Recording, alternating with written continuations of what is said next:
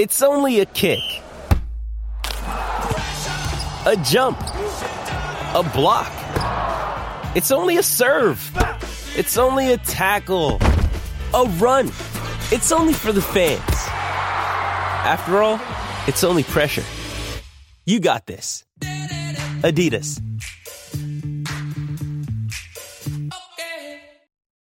This episode is brought to you by Shopify. Whether you're selling a little or a lot, Shopify helps you do your thing, however you cha-ching. From the launch your online shop stage, all the way to the we just hit a million orders stage. No matter what stage you're in, Shopify's there to help you grow. Sign up for a $1 per month trial period at shopify.com slash special offer, all lowercase. That's shopify.com slash special offer. Thank you for listening to this Podcast One Sportsnet production, available on Apple Podcasts and Podcast One. If you like my show, you're going to love Revenge of the Jocks with Martellus Bennett. Join Super Bowl champ Martellus Bennett as he covers a broad spectrum of what it means to be a creative, to be an activist, and an overall culture shaping world changer. He's no one trick pony. Listen free to the show each week, exclusively on Podcast One or wherever you listen to your podcasts.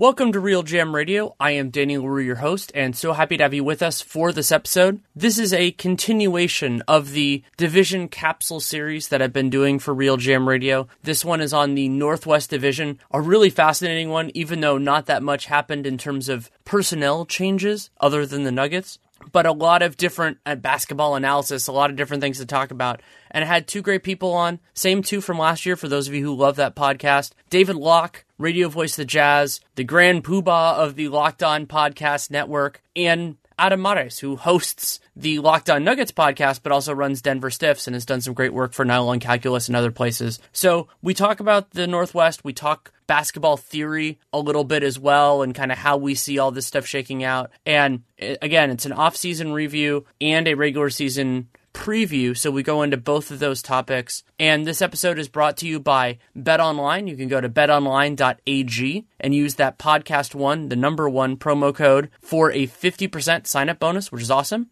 Quip amazing electric toothbrush, go to getquip.com slash realgm to get a free refill pack on your order, which is fantastic. And then TrueCar, great place to buy new and used cars. We joked before this podcast that it wasn't going to be super long. Then we ended up going down a million different rabbit holes. It is an hour and 40 minutes. It is a behemoth, but a good one. And I, I, I thought it goes in some really interesting directions. So even if you're not the biggest Northwest Division fan. I think there's a lot that you can get out of this in terms of basketball theory, and we were pushing each other and thinking about different ideas. So I hope you really like it. Well, thank you guys so much for coming on. Should we talk about Donovan Mitchell? I'm sure we will. I mean, Mr. Donovan Mitchell is going to score 15 points a game, and I haven't gone back to listen to the audio because I, I, I know I said one stupid thing and one smart thing. The stupid thing I said is I'm like kind of like good luck with that, but the smart thing was if he does that, he's going to be in contention for Rookie of the Year, and that part ended up being true. I mean, man, that that ended up being one of the biggest stories of this division last year. I've never been more wrong on a prediction and been classified as more right.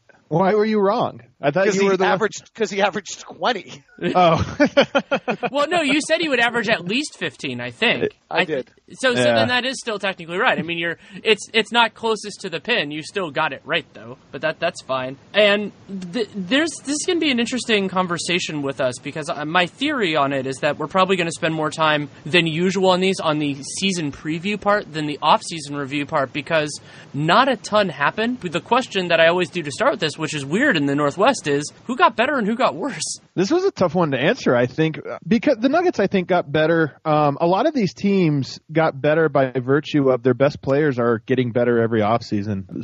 I think Oklahoma City gets better by, I mean, some of this is do we quantify the injuries? I mean, they get better by, by regaining Roberson to their lineup. I think uh, cutting out Carmelo Anthony. I think there's more clarity on that roster and who they are and what the roles will be. I think Paul George will be better. And then Utah got better for largely those same reasons, factoring health. I think they'll be healthier. I think all three of those teams had below average health last year. So if they just have average or better health this year, they will be better.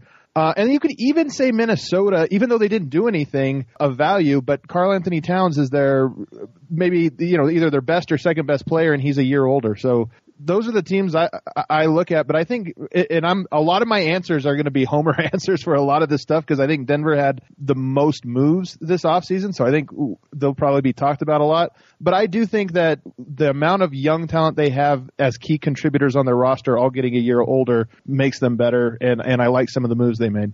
I think when you uh, the teams that got better seem to have gotten at least statistically, if you look at the, just the numbers, got better by subtraction. Wilson Chandler Yep. in Denver was a player who I think you loved the concept of, but the actual result statistically is not what we believe him to be. Carmelo Anthony leaving Oklahoma City, I think makes them better. Uh, Utah's the exact same team as they were a year ago. And then, you know, I don't think Minnesota and Portland probably got better for any of their moves, but I do think we probably have. And actually, you know, the one I think that on Utah to include in this conversation is numerically Joe Johnson was really a tremendous donut around the bat for the Jazz when he was with them and they moved him at the trade deadline and their defensive rating when Rodney Hood was on the floor last year was about Yeah. a 107 which is just hard to fathom. So I think when you look at the th- teams that got better, they got better by subtraction, and that is the, the, the loss, Carmelo, Wilson Chandler, and then the moves of the trade deadline by the Jazz, I think were much better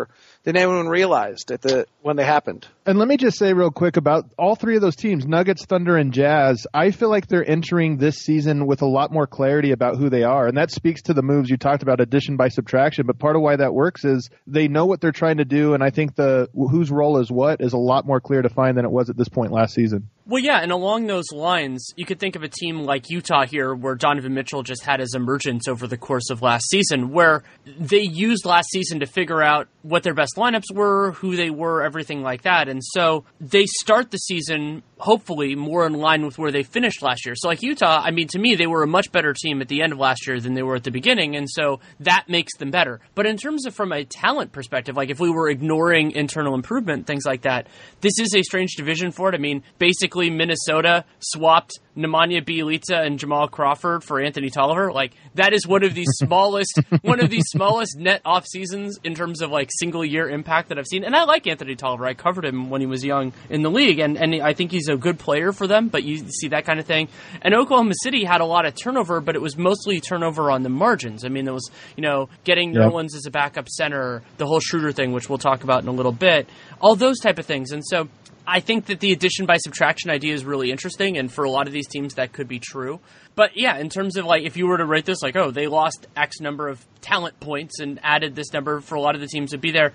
And then the, the most interesting kind of, because I think this is the place to talk about who got better and worse for it, for Portland, was the decision, which looks a little bit better now, to let Shabazz Napier and Pat Connaughton go. And Ed Davis to a point, though I think that negotiation was a little bit different. And Portland has made a bet over the last couple of years that they've been able to replace these guys. I mean, it was the same thing when they kept Pat Connaughton last year. It was like, oh, what are they going to do with him? And then they let Pat Connaughton go. They brought in Stauskas, which I hate, but, you know, Jake Layman has looked better. They don't really need as much there because they drafted two shooting guards. So I'm intrigued by what Portland did from that perspective of the idea of kind of betting on their front office, but they didn't bet on their front office in the way of identifying, you know, talent or getting underneath the luxury tax or anything like that. They just kind of swapped some guys around. What's the track record that makes you feel comfortable betting on their front office? Oh, it's it's not so much that it's uh, oh I forgot to say the other reason why is because if their other guys stay healthy, it just won't matter as much because if Dame and CJ play, you don't need as many. No, it's, well Wade Baldwin looked good. I like Wade Baldwin. I thought that he, you know, I'm not exactly sure what his role is on a successful NBA team. You know, he was better distributing in summer league than I expected, and Simons looked intriguing. But but you're right in terms of their front office, they've made a series of of weird kind of moves. I think they've actually been worse at the big stuff than the small stuff, other than the Nurkic trade. But you're right, though, that there is a, a very mixed record for Olshey. I guess Adam's leaving that to me. I've got nothing on that. I mean, I'm kind of the one. My only Portland take is last season every team in the Northwest Division got really hurt except for Portland, and Portland won the division. I don't. I'm not that impressed with their roster. I do think they either stayed put or got worse marginally. And you know, if they have the same health luck and, and other teams have a little bit better, I, I to me they're an outside fighting to get in team. Even though I think they're good, I just there's a lot of good teams in the West. Terry Stotts does some things defensively that he doesn't get credit for. They're the number two team in league denying the corner three. They're the number two team in league denying the three overall. They're the number one team in the league defending around the rim.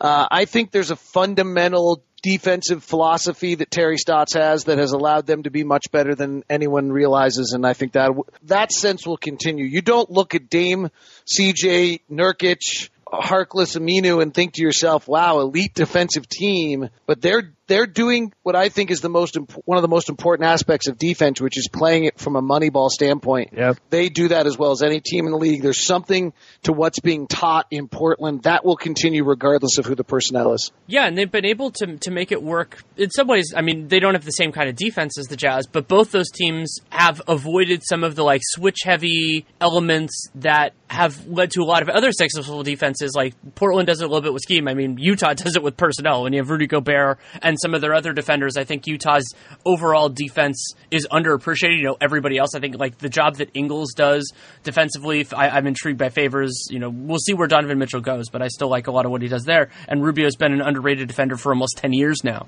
So can I de- can I derail this conversation into the number one thought I have on the whole league this year? Sure. The best defensive teams during the regular season last year were almost all drop big teams. Okay, Utah, right. Philadelphia, San Antonio, Boston's a little bit of both with Horford. They're switching the playoffs became exclusively a switch game. What is the league going to be this year? I like this question, and I think it leads into another thing I really want to get to a little bit later on, but I can answer yours here is I still think it's going to be a drop league because in the regular season, that's the easiest to do. There's things that are successful for 82 games that you don't have to adjust game in and game out for. And I think in the playoffs, that's where, you, know, you, you make those switch five guys, switch heavy, whatever game plans. But in the regular season, just being able to uh, drop Rudy Gobert, that's easy to do, and, and everybody else can fall in line, and he can clean up for so many other mistakes. And when teams don't have they only have 24 hours to kind of game plan for it. I don't, I, you, you know, you can't adjust your offense that much. So I think it'll continue to be the exact same, and I think the playoffs will continue to be the exact same. And I have a take. We can save it. I want to save it for a little bit later, but I have a take about this in centers, and in particular about centers, the best defensive centers in the NBA being played off the floor, at least to a small extent in the playoffs next year, and what that might mean. I thought it was also going to be a defensive center take to defend Jokic again. no, well, well, it is. I mean, it does play into him. It, it, plays into him in this regard. I mean, everybody has been saying for a couple years now, you know, you well, you have your center has to be the rim protector, it has to be this guy. But we saw with Embiid, we saw with Gobert, we saw with Capela, the best of the best, and it's still, you know, teams had to adjust and give different looks and play those guys less in, in key moments. Now, those were coming against the best teams in the NBA, but it, it just makes me wonder: Are we sure that that that virtue that everybody has seemed to agreed upon. Are we sure that's the case, especially when your defensive beasts as centers are so one dimensional on offense? outside of Embiid, who's a lot more dynamic. These are all intertwined, actually, because so the reason you have to take the center off the floor is if they can no longer make an impact offensively. Right. And the moment they can no longer make an impact offensively is when you start switching. Right. Because then the what all three of those guys you mentioned do so well is roll to the basket. Gobert and and Capela are huge offensive threats because their verticality and their their gravity, shall we call it, their verticality is at, at the rim and their gravity is at the rim. So that's why the Jazz took more corner threes than just about anybody else in the league is because he rolls. But the minute everyone starts switching every single play, now you can't roll to the basket with the same ability that you could when people are dropping the big and, and doing that. And so that's where Capela and Gobert start to have a hard time. That's only against the elite of the elite. So it goes back to what you were saying, Adam, that, you know, you still drop the big in the regular season. I will add on to this now, maybe taking a little bit of a different direction. I go back to a conversation with Igor Kokoskov that I had before the playoffs started where Igor said to me, here's the one thing that nobody understands. You can adjust offensively in the playoffs, but it's almost impossible to adjust defensively. Defensively is a five man game where everyone has to work together, right. and it takes 82 games of practice to get to that level where you have a continuity amongst yourself. And when you try to change that in the playoffs, inevitably one person will make a mistake. That's what Utah did to Oklahoma City in the playoffs is Oklahoma City tried to change their defense and inevitably one guy was always out of position. Houston was able to give Golden State trouble because they were playing the exact same defense that they played all season long. Cleveland looked like a fool trying it in the finals.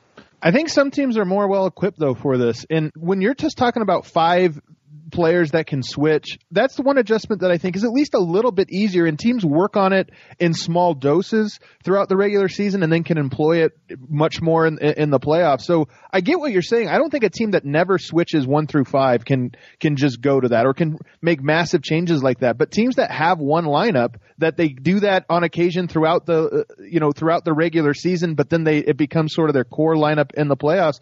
To me, that it's easier to go that way than go the other way. It's easier to tell a team that that either hedges or shows or drops or whatever to you know what we're just going to switch than it is to do the other. Um, but it just takes the right personnel to be able to do that, and only a handful of teams have that personnel. Yeah, I think it's a personnel issue more than anything else, and having that defensive center is awesome. Not only because it allow, it, I think in many ways the most important part of it is that it allows you to have a great defense without that kind of personnel. And so if you have it, then then it makes makes it work. But if you have Rudy Gobert, if you have or or Portland system or something like that, you can make it work. And actually, that's one other point I wanted to bring up. We've been talking about big man defense and all that kind of stuff.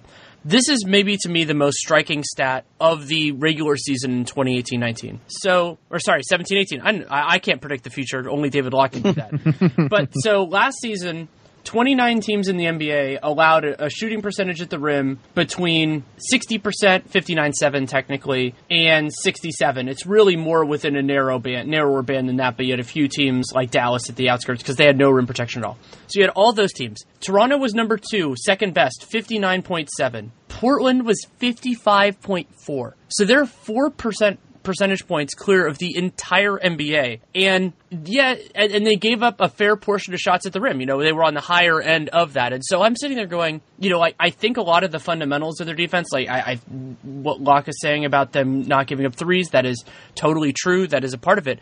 But I'm just sitting there going, when there is that big of an outlier, and sure, Nurk is better than people give him credit for sometimes. But my thought is like I'm going to be watching that number the entire season because that's such a weird outlier.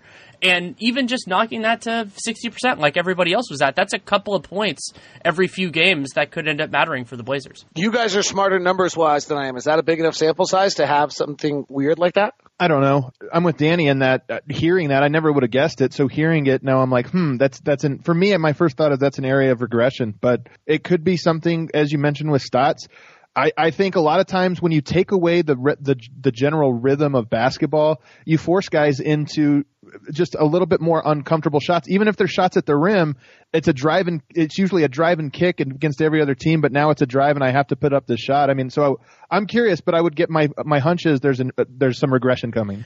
Well, so I looked I looked wait, it wait, up. I, wait, I, I want to go back to that. I think that's a fascinating point Adam just made because mm-hmm. the number one thing the analytics community will always talk about is that three point shots regress to the mean. If you the Celtics, you know, everyone shot above the break threes against the Celtics were unusually low. There was a period of time where Utah had that, and the analytics community, and I'm talking to you, Kevin Pelton, will always say, "Well, that'll just regress to the mean." But I'm a little bit more with Adam that at some point, some defenses are making you take shots regularly out of rhythm and uncomfortably in a spot in the offense where you don't usually get them. And I think that leads to a lower shooting percentage. So I want to give Adam credit for bringing that up. Little did he know he just got himself in a fight with Kevin Pelton that I have nothing to do. and well, interestingly enough, the numbers actually kind of bear that out. So when you look at it, last so this past year, yeah, 55.4 is is a crazy that's like that's a real outlier number. They've been below 60% opponent shooting at the rim for each of the last 5 seasons. And last year 50 the year before last 56.7, 56.9. So those were number 1 and 3 respectively before the number 1 last year. So maybe there is a little bit to this that they by having a guy there more often and forcing off these threes that they're that they are they are defying gravity by making structurally different shots than a lot of these other teams. Were you cleaning the glass right there? Yeah. I need a tutorial on that site on how to use it correctly. I love that site. Um, I, Denver tried this, by the way, last year with, with mid-range shots, and it did not work. They tried to force teams, basically just suckering them into taking pretty wide open mid-range shots, and team shot lights out because it was such an obvious and easy uh, red carpet to to that. So there is, I, I think some some of this is is executed better than others, but I do think the best defenses are the ones that you know you you run the same actions throughout the year and and you have like three or four reads. And when that fifth read comes up, even if it's a wide open seven footer, you know, there's that little calculation in your brain that thinks, man, usually I either get to the rim or I, I kick out. And right now I'm wide open for the seven footer. I almost don't know what to do and, and maybe that's just part of what's happening in Portland. I, I really don't know. Again, that, that number makes me think there's at least some regression coming, but but there's probably something to them being very good at it. Plenty more to talk about on the Northwest Division, but a quick message from our friends at Bet Online. It is a very exciting time in the gambling betting world, and it is a pleasure to announce that Bet Online is the exclusive partner with Podcast One Sportsnet. RealGM Radio is a part of Podcast One Sportsnet. They are our go-to guys who we trust for all things betting. That could be lines, odds, wagers, inside information, you name it. So how you check it out is you go to Bet Online, B E T O N L I N E dot A G. And a lot of different things that you can check out. I mean, right now, football season is, is the big thing that's coming up. You can go to betonline.ag and take advantage of the best bonuses in the business. And on top of that, you can use the promo code podcast1. That's P O D C A S T and the number one to get a 50% sign up bonus today. And also, it's a great place to get in on the action when it comes to Major League Baseball. Again, podcast podcast 1 is the promo code, betonline.ag is the website, and it's the same 50% bonus. So you can check it out. Lots of stuff going up every day. The fun thing about baseball is that there's just so much action going on. So if you think you have an advantage, you can definitely check it out. So that again, that's betonline.ag, your online sportsbook experts, and the podcast one promo code with the number one podcast number one for a 50% sign up bonus. This is not, you know, it can be whatever type of thing, but a move that could be a draft pick, a trading, or a signing from these five teams that stood out to you for whatever reason. Well, we've kind of touched on how little stuff went. I mean, I think the biggest move in the conference is Oklahoma City getting rid of Carmelo Anthony, who I do think was an absolute, you know, weight upon them. I actually think his leadership was really, really good, and I think he actually showed more le- things that he wasn't credited for. But as a basketball player, I, I just think he hurt them. So Oklahoma City is better because Carmelo moved on. Um, that's the move that I think probably improves anyone the most, and that seems to be implying. I think the loss of Ed Davis, Shabazz Napier, and Pat Connaughton on the Blazers is the only collective move that I think has anyone wondering if their team might not be as good as they were a year ago.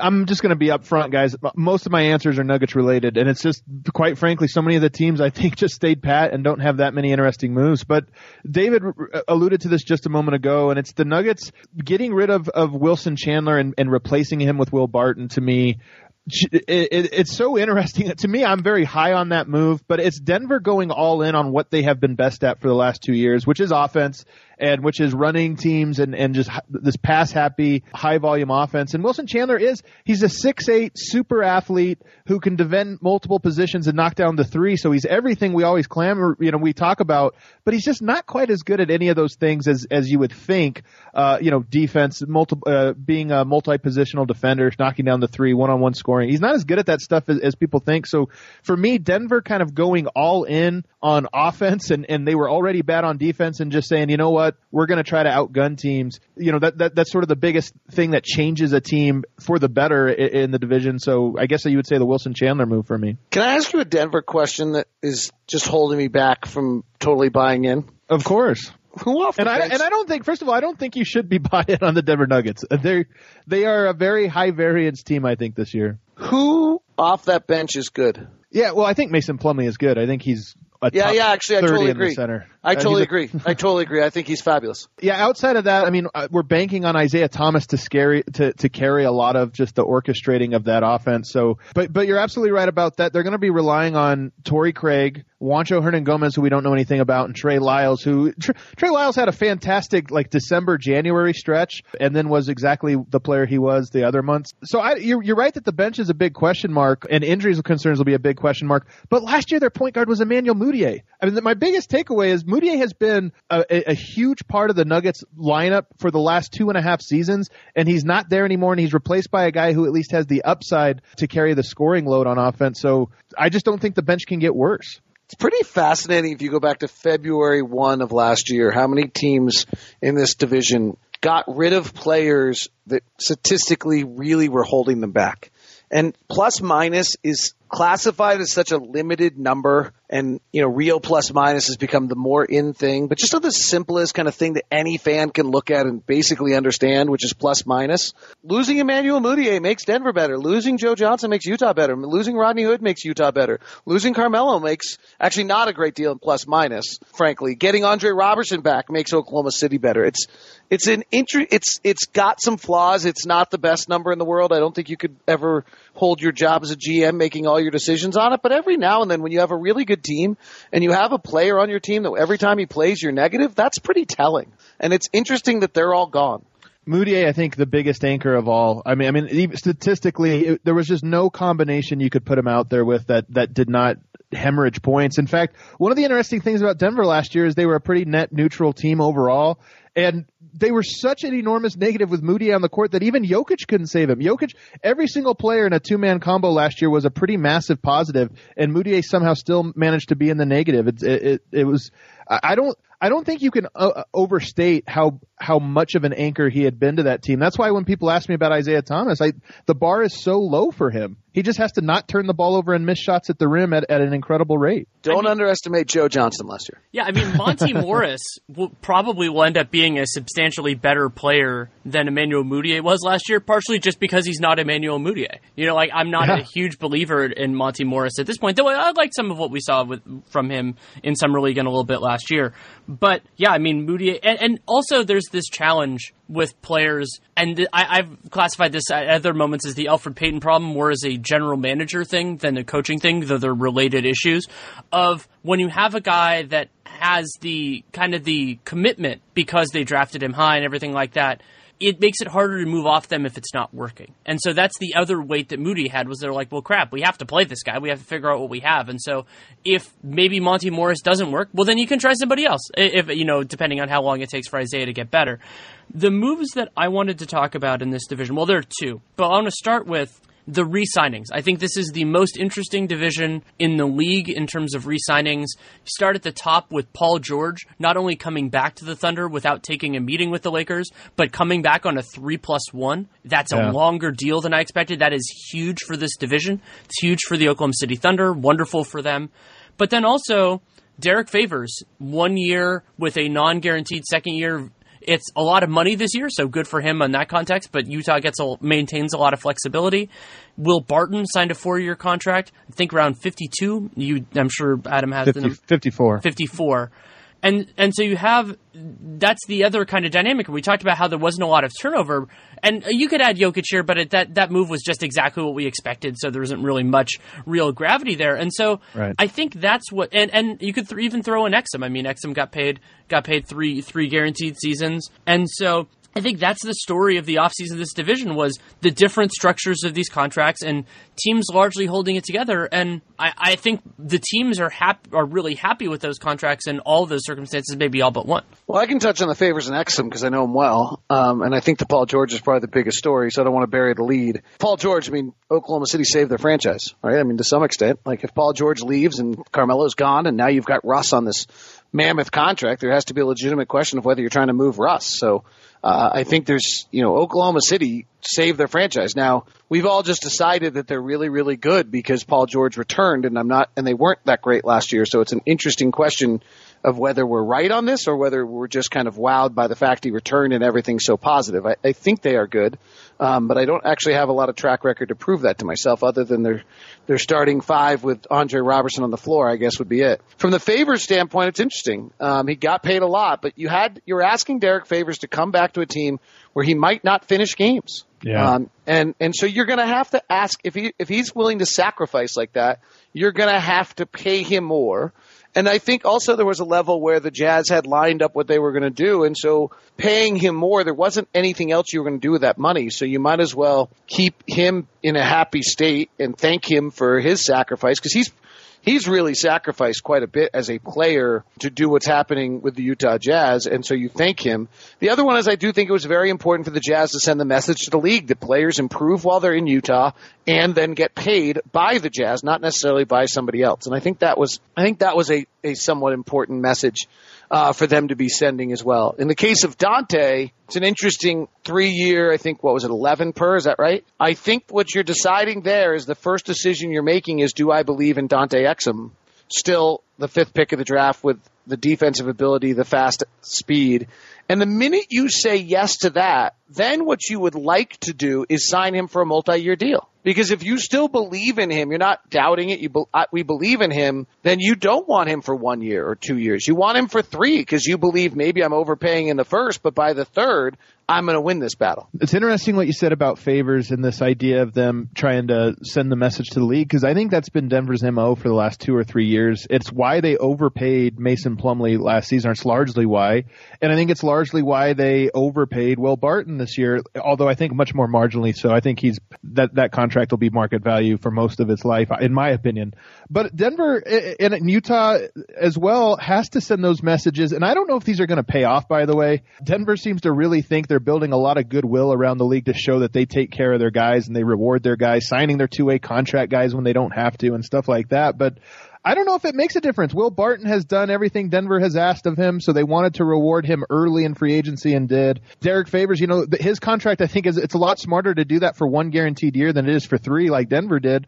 Uh, but I always question these these moves. I just don't know that they actually make a, a huge difference to free agents around the league like that en- enough to get them to consider a, a, a city like Salt Lake City or Denver my frequent podcast partner Nate Duncan ta- uses the phrase "winning the press conference," and I think overall, like, I, there's an organizational benefit, like for the guys that are still in your locker room, to say, "Hey, if you if you earn it, you can do it." And I think that's the bigger benefit, rather than getting guys or agents from other places to say, "Hey, we should consider bringing our guys there," because the primary way that Denver and Utah add players to their team is through the draft. And so, I guess if you can get make sure that guys work out for you, something like that, that there's a benefit there. But it is good for the players that are there to say, hey, you know, if if if I work hard, if I do well, like Will Barton, you know, primarily dealing with coming off the bench, even though the Nuggets were better when they were playing with him rather than Wilson Chandler, despite Wilson Chandler being a more intuitive fit from a basketball theory standpoint. So I think right. there there is an argument there. But I, I agree with Adam just in the general premise that if we're thinking about this from kind of a utilitarian standpoint, that there is a, a limited value there. And I want to transition this into the other move, the move that was not a retention that I think is the most interesting in this division. And it's a combination thing. So Oklahoma City made the decision, which I believe is correct, that once Paul George resigned that they couldn't keep Carmelo Anthony. Maybe they would have dumped him either way. I think they probably would have just because he makes so much money, didn't make much sense with the team. That's a question that we don't need to answer. But what they did on top of that was really interesting because they made a definitive choice to add Dennis Schroeder. And the idea here is paralleling Reggie Jackson a few years ago, getting another guy who can handle the ball, who can run a little bit of the offense, who can also play with Russell Westbrook. And what's so bizarre about this to me is I get the theory of wanting somebody who can play with and back up Russell Westbrook. I do not understand why they went, okay, we need that guy, and it's Dennis Schroeder. I always assumed this move was more of a financial decision, and, and it made it just lined up to make that that financial sw- swap to him. I don't, I, I, can't imagine anybody thinking that's an ideal fit. Now, again, just like it was with Mudiay, it just has to be a better fit than Carmelo Anthony was, which I think it will. It, it should be that. The biggest questions I have for for him going there is just the personality fit because their best lineups will not include him, in my opinion. So, how long will he be content with that? I have an offensive metric I use to evaluate a player's impact on a game. It's called PAC. The idea is that you let an average player have the same amount of possessions as the player we're discussing and whether he would score above or average, same points more or less, right? So Steph Curry's the best in the league, right? You give him 26 possessions, he scores four points more than anyone else. The worst offensive players in the league last year, most negatively impactful players last year were Dennis Smith, Lonzo Ball, Josh Jackson, De'Aaron Fox. Okay, all rookies. Kris Dunn, Andrew Wiggins, Avery Bradley, Carmelo Anthony, so huge plus to get rid of him. Marcus Smart, Frank Ntilikina, Russell Westbrook, and Dennis Schroeder. So yeah, big wh- plus to get rid of Carmelo unless those possessions go to Dennis Schroeder, and then I don't have a plus mathematically. And Schroeder also somebody who, like, based on his physical profile, you go, oh, he could be good defensively, but he's never really translated. Maybe being in Oklahoma City with more accountability since this team is actually playing for something. But he was playing for something in Atlanta before last year. Like, this is not a circumstance where he's been on on a moribund franchise for half a decade or anything like that. The Hawks were great. You know, they were really competitive when he was a rookie, and I've never really, even more than when he was a rookie, and I never really saw that from him. He's one of those guys who looks like a better defender than he is, and offensively, yeah, he's been rough. I'm kind of high on this Oklahoma City team. I think maybe I don't want to get the cart before the horse here if we're, we're going to do this later, but it has nothing to do with Dennis Schroeder. I think the only question I have for them, I think they have a, a five man sort of, I don't want to call it a death lineup, but I think they have a five man lineup that's going to compete with just about everybody. And that, that, as we saw in the playoffs, is really, really important. My biggest caveat with them is Andre Roberson's injury was, was pretty bad. And a guy that is a zero on offense and a and a, a perfect ten, maybe the best perimeter defender on defense, even if he just becomes one of the ten best perimeter defenders on defense, maybe that's enough to kind of sink them just a little bit down. But to me, the the the Dennis Schroeder thing to me was a financial thing. He's going he's going to be a bit of an anchor for them, but I don't think he overall affects what makes their ceiling so high for me we'll get into it a little bit later, but your idea about them having a five man thing, I think they have four and I don't know who the heck the fifth guy is. And so maybe they have it on roster. Maybe you're more confident in one of those guys than I am. But I mean, they have a lot of good pieces. I, I think we should probably save that a little bit. I know that we, we talked about the Schroeder move plenty. So I guess we can move on. The next question, which is different in this division than almost any other one, um, is who is the best newcomer to his team? Yeah. Yeah. So for me, again, I told you this is going to be very Denver heavy, and I'm not trying to be a homer. I just think they have, they fit all the categories of the questions. And for me, Isaiah Thomas is the most interesting. Interesting, and here's why not just because Denver's starting unit was so good last year and their bench was so bad that I just don't see, as we talked about, I don't see it getting worse. But more, as important, Nikola Jokic has played with only a handful of point guards in his career. Jamal Murray, who's not really a point guard, but he's a, I think he's a good player, just not a point guard. DJ Augustin, Jameer Nelson, Randy Foye, and so now you're throwing in Isaiah Thomas, who again not a true point guard, but but the point I'm getting to here is Jokic shot 60% from the floor with only like 10 dunks two seasons ago. That when Jameer Nelson was the point guard, because Jameer Nelson was the one guy on the team that could run the pick and roll, pull up from the free throw line if they left him open, and if they tried to trap or double, he could just throw the ball to the short roll to Jokic, and Jokic was so good at that. Last year he did not have that. His shots in the paint and at the rim went down so much, in large part because Emmanuel Mudiay and Jamal Murray just weren't very good at running pick and roll with him. If Isaiah Thomas can do that, carry some bench units with some scoring and just be not as bad as Emmanuel Mudiay on this with the second unit, and then mix in 10 minutes a game running pick and roll with Nikola Jokic, who I think is one of the best short roll playmakers and scorers in the NBA, then to me that's a huge boost for this Nuggets team who was such a hot and cold team when Jokic was on the floor hot, when he was off cold. Uh, so to me, he's he, there's a chance that he's a complete negative and he's not any good and he's hurt and all of these things. That, of course, that's the risk with him. But I think if he plays just more or less what's been in line with the last five years, not just his year in, in, in, Boston, but more or less what he's been for the last several years, then I think it's a big positive for Denver and, and at least makes them one spot better in the uh, Western Conference standings. I think, hey, if Isaiah Thomas is who he was two years ago, he's Allen Iverson. Like he was incredible. Right. I think we've forgotten how great he was. So if you get anything of that, Denver, that's a enormous win for Denver to be able to have that as a potent player off the bench on a bench we just talked about that might be lacking. Even moreover, Adams talked about how they've just gone all in offensively, which I'm not sure I kind of buy into, but you know, if if if if Isaiah Thomas was like the second or third best offensive player in the NBA two years ago, so if he's anywhere near that again, it's an incredible, incredible get. Chemistry wise, I think it'll be interesting with Isaiah Thomas just because he's got so much to prove, right? He, I just don't know that Isaiah Thomas, who's going to show his value by being a scorer again, is going to be willing to have seven shot nights. And there are a lot of shots on that roster, the guys, you know, and so Trey Lyles is still trying to prove his identity. He wants his looks and not to mention the starting five are all guys that regularly get looks. So I think there's, that's the one concern I have there. There really is nobody else in this, unless you believe are Nerlens Noel believer in right. this division who you suddenly think, or if you're a Seth Curry believer. So, well, how did you phrase it, Danny? I want to see if I can wedge this in somehow. I said best newcomer to his team. Okay, then I'm going to go to Dante Exum. Okay. um, a technicality, but sure. Right. I'm really cheating, but you have to because there's nobody else. But so Dante Exum, I don't actually have any idea still. I joked all summer long that if I was in the Jazz front office every time his name came up, I would suddenly have gastric distress and walk out of the room. So I wouldn't. But the guy played 82 games as a rookie, and he didn't really. He just was not Trey Burke, and that's all they needed him to be. And he hadn't played hardly. Then he got the ACL, missed an entire year. Come back in the ACL, you're missing like an entire. You basically aren't right until post All Star break. He was pretty good post All Star break, and then he separates the shoulder and plays 14 games all year. Like he's a newcomer. He's 23 years old. We 22 years old. Turns 23. Yeah, turns 20. He's 23 years old now. I have no idea who he is. Still to this day. But I do know this. He's incredibly fast. He's six six with incredible length, and he's an amazing defensive player, as we saw against James Harden.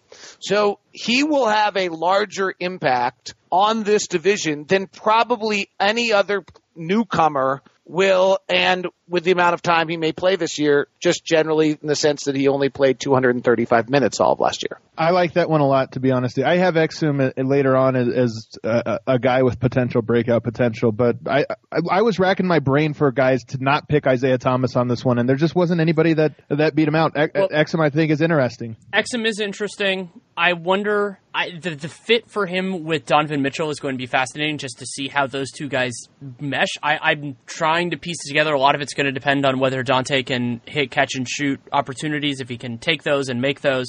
Another guy I want to mention. Wait, wait, wait! I got to jump in here. I got to jump in here. Okay. So this is my, you know, I'm I'm on my island. Why, when we talk fit, do we always talk offense? Oh no, I because I, I, don't think there's questions in terms of the fit defensively. I think like isn't work. the defensive fit perfect? I wish Exum was a little bit, and maybe he's gotten this over the summer, but I wish he was a little bit physically stronger so he could be a little bit more versatile. But with Denver, or sorry, with Utah's defense, I think they can make that work. But yeah, it, it could absolutely, yeah. I mean, him and I mean, he can guard one through three defensively. So if Donovan Mitch, if you're trying to give Donovan Mitchell a break, he can guard anybody and let Donovan move over. Right. Yeah. It's it's kind of the idea of Klay Thompson and Steph Curry in that way, where it's not necessarily that you that Steph you need to hide him all the time. It's just that sometimes you're making a guy work hard enough offensively that you don't need to make him work defensively. That's the idea. And Donovan Mitchell is a whole hell of a lot better physically in terms of physical capability defensively than Steph. So yeah, I, I totally see that logic. The one other guy I want to mention though is I think there's a meaningful chance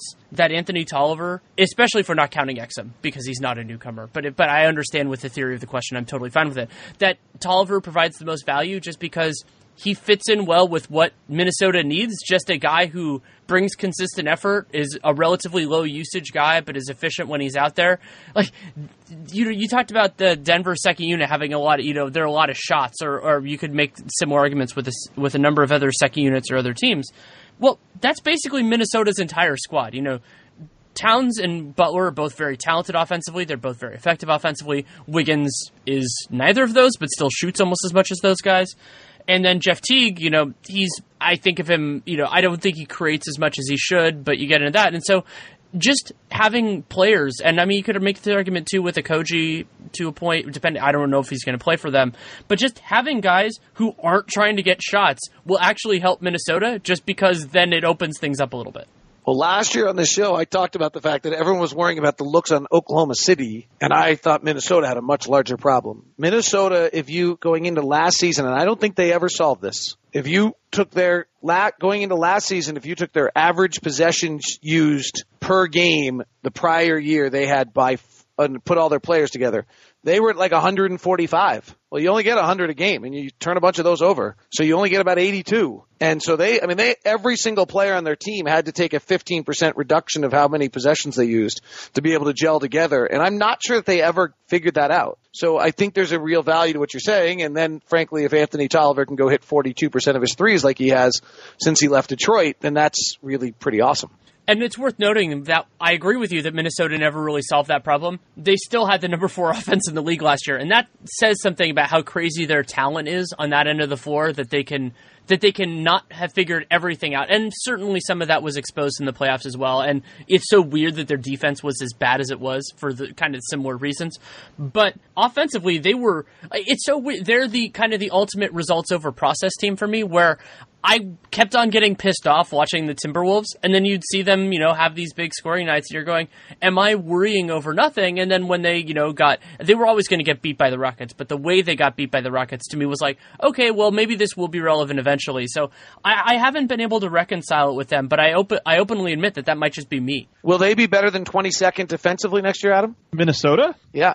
Yes, I think they will be. Not by much but I think they will be. Weren't they better in the back half? I would have to look at this, but weren't they better in the back half of the season defensively? I don't think so. I think we keep trying to talk ourselves into that the last two years. It was on this show. On this show last year, we talked about how they improved all year, and then I pulled up the numbers, and it wasn't true at all. I actually Okay. think I might have argued with myself on that one all by myself, but so I don't recall that to be true. I'm gonna double. I'm looking at it right now, but I'm gonna double down on. Um, Oh, actually, this does not necessarily help you. So I, I picked just randomly January 15th on cleaning the glass. They were so that was 37 games. They were 26th Oh, in defense from that point on. they moved. See, that's they moved incredible. Backwards. Yeah, that is incredible. They were third in offense, so they still put up a positive net rating despite being 26th in defense. But they were 26th in defense. I mean, but that's really all right. So that's really important. It is important. That I have some takes with Towns because I think he is uh, as great as he has been. I think he's a lot better than than we than we even realize or, or that he's shown so far. Because as you mentioned, him and Jimmy Butler carried that offense off of really tough shots and really obvious, deliberate offense where you throw the ball to one of those guys and they make something happen. And the moment it's not going to happen this year, but the moment they their offense gets a little bit more life into it, they play I think a little bit more 2018 it's incredible that he's been able to do this with a dribble down, throw the ball into the post, and watch him post up offense. To me, the most incredible part about Minnesota's offense, I mean, you brought up the Towns and Butler thing. I think that's totally true. Was also the fact that they were this incredibly effective offense despite not running. I mean, so last Yeah. year they were taking more than four fifths of their shots, 81, or actually it was close to 82% at 81% in half court circumstances. Teams are just about always way more efficient in transition than in half court. Minnesota was the only team that had that high a proportion that was really effective in half court offense. They nine, nine, and that's a 96-6 offensive rating. But so you're sitting there and you're going, okay, you know, like transition frequency last year, 27th in the league. They were effective when they ran, which is actually a warning sign because sometimes that'll wear off, you know, a little bit, but they do have good transition players. So you're sitting there with Minnesota going, how are they this good on offense when there's still so much untapped potential? And it's sort of a different story on defense where I think they could be a whole lot better than they are, but maybe they're just, there is a ceiling there. But so I, I, I- can't figure out their offense. It's so crazy to me. To me, it's just a very. I mean, they have Andrew Wiggins could be a very good cutter off of Towns at the elbows and at the top of the key, and they just never do it. And some of this, you never know. When I've learned from covering the league, you never know is this because they're trying to do something else, and the coaching staff has deliberately put principles in place to avoid that. I think there's certainly a lot of truth to that, just because Thibs' teams have always kind of had a, a deliberateness to their offense. But you never know also if it's just what players are doing, and with Wiggins in particular, uh, the give and go between him and Towns could just be so deadly, and it's not even a part of their offense. You almost never see that combination between them. But imagine trying to guard those two in those type of actions, the Gary Harris, Nikola Jokic type actions. It'd be so deadly. So the fact that they are so good in the half court, it's actually kind of mind boggling and just speaks to how good Towns is as a one on one scorer. And Jimmy Butler. Yeah, it's it's absolutely crazy that they can that they can pull this off, and I, you know, I hope that we see this team stay together just because I'm interested in what happens. But I mean, it feels like it might be a house of cards of sorts if Jimmy Butler decides to take his talents elsewhere in 2019, which is his want to do. I mean, he's he's going to be an unrestricted free agent; he can do whatever he wants. But I want, I, I, I'm just this team is so hard for me to figure out. Like that, you know, a lot of times you spend the first couple weeks in the season and it becomes like, oh, if they're healthy, this is kind of what they are. With Minnesota, I don't know. It kind of always feels like a work in progress for me, and it always feels like I'm wrong, which is okay. I mean that that happens, and I'm happy. I'm happy that that occurs with with some teams, just because it keeps you on your toes, and you're just like, and now that's why I watched a lot of the Timberwolves last year because I was just kind of fascinated with them. But yeah, I mean there are these these big questions, and you think about like, holy crap, how good could this offense be if they actually ran as much as you know basically anybody else in the league? It's hard to run though when you're playing 40 minutes a night, though. That's Oh. all. That's all. I have. Yeah, I actually we're yeah, uh, no, I'll save that for later. I have a stat with their starting five that I think is pretty amazing. Um, but I'll, I'll I'll save that for a, for a little bit later on. Wait, let me go full. Let me go full circle there. Okay, sure. Is that why they ranked what they did defensively in the second half of the season? Oh, that's a good question. It very well could be. I think Jimmy Butler missing also had a Oh, lot yeah. to do. I think that was probably the biggest piece because I think the the 20 games he missed or 21 or whatever, I they might have been dead last. It was a really, really, really bad stretch that I'm sure weighed down a lot of their numbers. Well, they were 22 for the year, so you couldn't weigh them down too far. I think it did though. I, I, I mean, we could probably pull this up. I don't remember the exact date he got hurt, but it, it was. I, I believe it was pretty substantial. I have the number that I wanted. I just looked it up. When Karl-Anthony Towns shared the floor with Jimmy Butler, the Minnesota Timberwolves had a 104.7 defensive rating. When Karl-Anthony Towns was on the floor without Jimmy Butler, the Minnesota Timberwolves had a 112.7 defensive rating. So that's a jump of 8 points per 100 possessions. Is that a statement of Jimmy Butler? Is that a statement of Karl-Anthony Towns, or a statement of who they had playing instead of him? Mostly, but I would say mostly Butler and Towns. I mean, that they didn't have anybody to replace Butler, but also that he was doing the lifting. I mean, Jimmy Butler is he. I think he was doing a lot, and also, you know, I'm sure there's some selection bias there. Also, I'm sure some of the minutes without Butler were also without Taj Gibson, who I thought did a nice job overall defensively for them last year. But yeah, I mean. Towns, I, I think one of the questions there, one of the things there is that at this point in his career, Towns can't carry a defense. Uh, a criticism that has been levied more on a different offensively offensively gifted center in this division. Of course, Jokic always gets the uh, the headlines in that department. But I think the the thing that I really take away from that, and that we saw, uh, maybe the number one thing I learned last year about the game of basketball, about NBA basketball, was just how much of an impact one elite defender can have on an entire defensive scheme. And Millsap was that guy for Denver. Jimmy Butler clearly that guy for Minnesota. So often we talk about this guy's not a rim protector. This guy can't close out or can't guard the pick and roll or whatever. But having just one backline guy to kind of support you, I mean, look at the difference Dr- uh, Draymond Green has on on the off on the defense for Golden State. So I think I think that says more about Jimmy Butler than it does about Towns. Andre Roberson in Oklahoma City and Adam Modest. Huge. Adam Modest. I am on my island by myself. There's plenty of nice real estate. The defense is as important as offense. If you would like, if you would, uh, the the shut the I can get a ferry driver to bring you over. You are more than welcome to come live on the island with me. There, My it's a sparse. My Our speedboat is going so fast in the other direction that I I think it's too late for me. I'm I'll, I have a better chance of circling the globe and, and Ugh. getting to the island. Okay, it is can I- so can I- empty here. I have no good restaurants. There are no. David, can I be with you on the island as long as I have a contract that I leave on April 15th? Because I think that Yeah. I, I think that you're right in the regular season, and I think in the playoffs it gets a lot more complicated. You know, like then it's the the, the defense is still insanely important. Obviously, I think that's a part of the reason why Cleveland never really had a chance against the Warriors the last couple of years. But it's a you know like it, it's a really challenging and the guy that I'm using as the encapsulation you just brought him up is Andre Roberson. Like Andre Roberson is a wonderful regular season player, but once you can game plan because his weaknesses are so severe. And that's true, I think, of weaknesses. There are guys who are great offensive players who are Yeah. bad defensive players that, that, that go into that. So I think maybe maybe what I'm saying is like one way defenders are more valuable in the regular season, but like an all around guy who's good at defense, incredibly valuable. And th- those Yeah. players. And and let me also I want to say this though, David. I, I'm not that I think de- d- defense is unimportant. I think defense is just a lot more of a five man thing. We always single it out as this guy's bad at defense, and sometimes it's it's obviously very true. But we just talked about Portland and how their defense is good, and we don't know why. I think def- I think the scheme and the cohesiveness and all of those things uh, on the defensive end are largely uncharted and untalked about territory, and that's why I think a lot of these conversations about oh, you need this player to be able to do this and that, I think are largely nonsensical because it's really about how all five pieces fit together. Here's my discussion on this topic that I think's. I mean, I'm taking us off. Our, our division's boring, so we're having all these other conversations. um, I'm going to use just two players. So Lou, let's take Lou Williams is the best offensive player off the bench in the NBA and maybe one of the worst defense players. Is that fair? Mm-hmm. So Andre Roberson is really extreme, but let's take Royce O'Neale or Dante Exum, who are probably the best defensive players in the league off the bench and some of the least good offensive players, right? Statistically.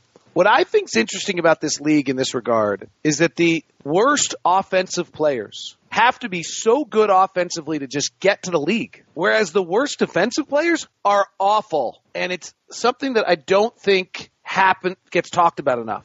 Just to even get a look to play in the NBA, be on a summer league, you have to have offensive skills. And if you have good enough offensive skills, nobody cares that you can't play defense a lick. And the worst defensive players in this league are way worse than the worst offensive players in this league. There's just too many counter examples though for me, and and I, am going to use another Denver one. The guy's gone now, but Kenneth Faried and Nikola Jokic have been an absolutely dominant front court pairing, and they are two of the worst defenders at their position. But it just didn't matter because offensively they. So to me, it's all about how do the pieces fit, and and again, we look at these things too much in a vacuum. Especially, it's we know this for offense. You could have a great spot up shooter if nobody gets him the ball. Of course, We we all kind of understand that player becomes limited, but defensively, I think this is the exact same thing thing. A lot of these guys have some sort of defensive tool. It's how do they fit along the guys? Do you have guys that could cover for the things that they're most weak at? And and to me, it's just so largely ignored. So that's why I'm not on defense is you know less important island. I just think that it's it's much more complicated than than you're making it out to seem. The great offensive player has no defense versus this other guy. To me, they're both two different ingredients. It's what can you cook with both of them the idea of survivorship bias in this is that David brings up is really interesting. It's something I haven't thought about enough that you that there is a certain threshold. I think that the league is also becoming more open, especially now with the kind of three and D wings where they're like, oh, we'll figure out the three part of it later. Like the, those guys are getting NBA contracts earlier now, like they're getting drafted high, all those sorts of things that that is changing the conversation a little bit, but it is a very interesting idea. And you could even bring up a guy like Tony Allen here. Like Tony Allen made it in the NBA because of he was a wonderful. I mean, he, I mean, he was good at both ends at Oklahoma State, but he was a wonderful offensive player. And then he eventually became a more extreme defensive version of than I think any of us could have real, realistically expected. So there is a part of that, but I also like something that Adam is, is, is reaching for, which I think is, is true, is that you, I think you can scheme and cobble together a better defense with inferior personnel than the equivalent offensively. And I think Correct. you could go yep. to a series of different examples that the Orlando Magic are a good one there. And like you can even look at the way that Rick Carlisle has done that with just put uh, in second units, just putting a bunch of guards out there and just like, oh, we'll figure it out. And and he's right. I I think you can you can make that work, and that you need shot creation out there because if your offense flatlines, it really kills your whole team, and that you can't you you can't you can't make fetch happen with inferior personnel offensively, but you can defensively to a point. And I think that where the rubber meets the road is in the playoffs, and I think these calculations completely change. And when you're talking about beating the Warriors, beating the Celtics, beating whoever else the best teams in the league are this upcoming season, the Rockets, presumably, you know, like all that type of stuff, the conversation's different, but it is still a really interesting idea in terms of what what gets in what gets it not only what gets a player who's in college found, but what gets a guy a major college scholarship offer is right, when you probably put, when you put when Quin Snyder puts out a lineup of Ricky Rubio, any two guard not named Donovan Mitchell, and any other group of players on the Jazz, isn't he doing the exact same thing? He's just getting by offensively. Give me players that can shoot, that can dribble and pass, and I'll be able to run enough offense to score, and you won't be able to score against me. Well, I mean, talking, David, that's the theory. That's the theory of the Warriors' second unit too. Last year, where they they put stat Steph Curry and Kevin Durant at the same time, they basically couldn't score, but they put out these lineups defensively, and then they got enough in transition, all these stuff to, to make it work. Which, by the way, I think that's a great strategy for uh, for teams with their second unit.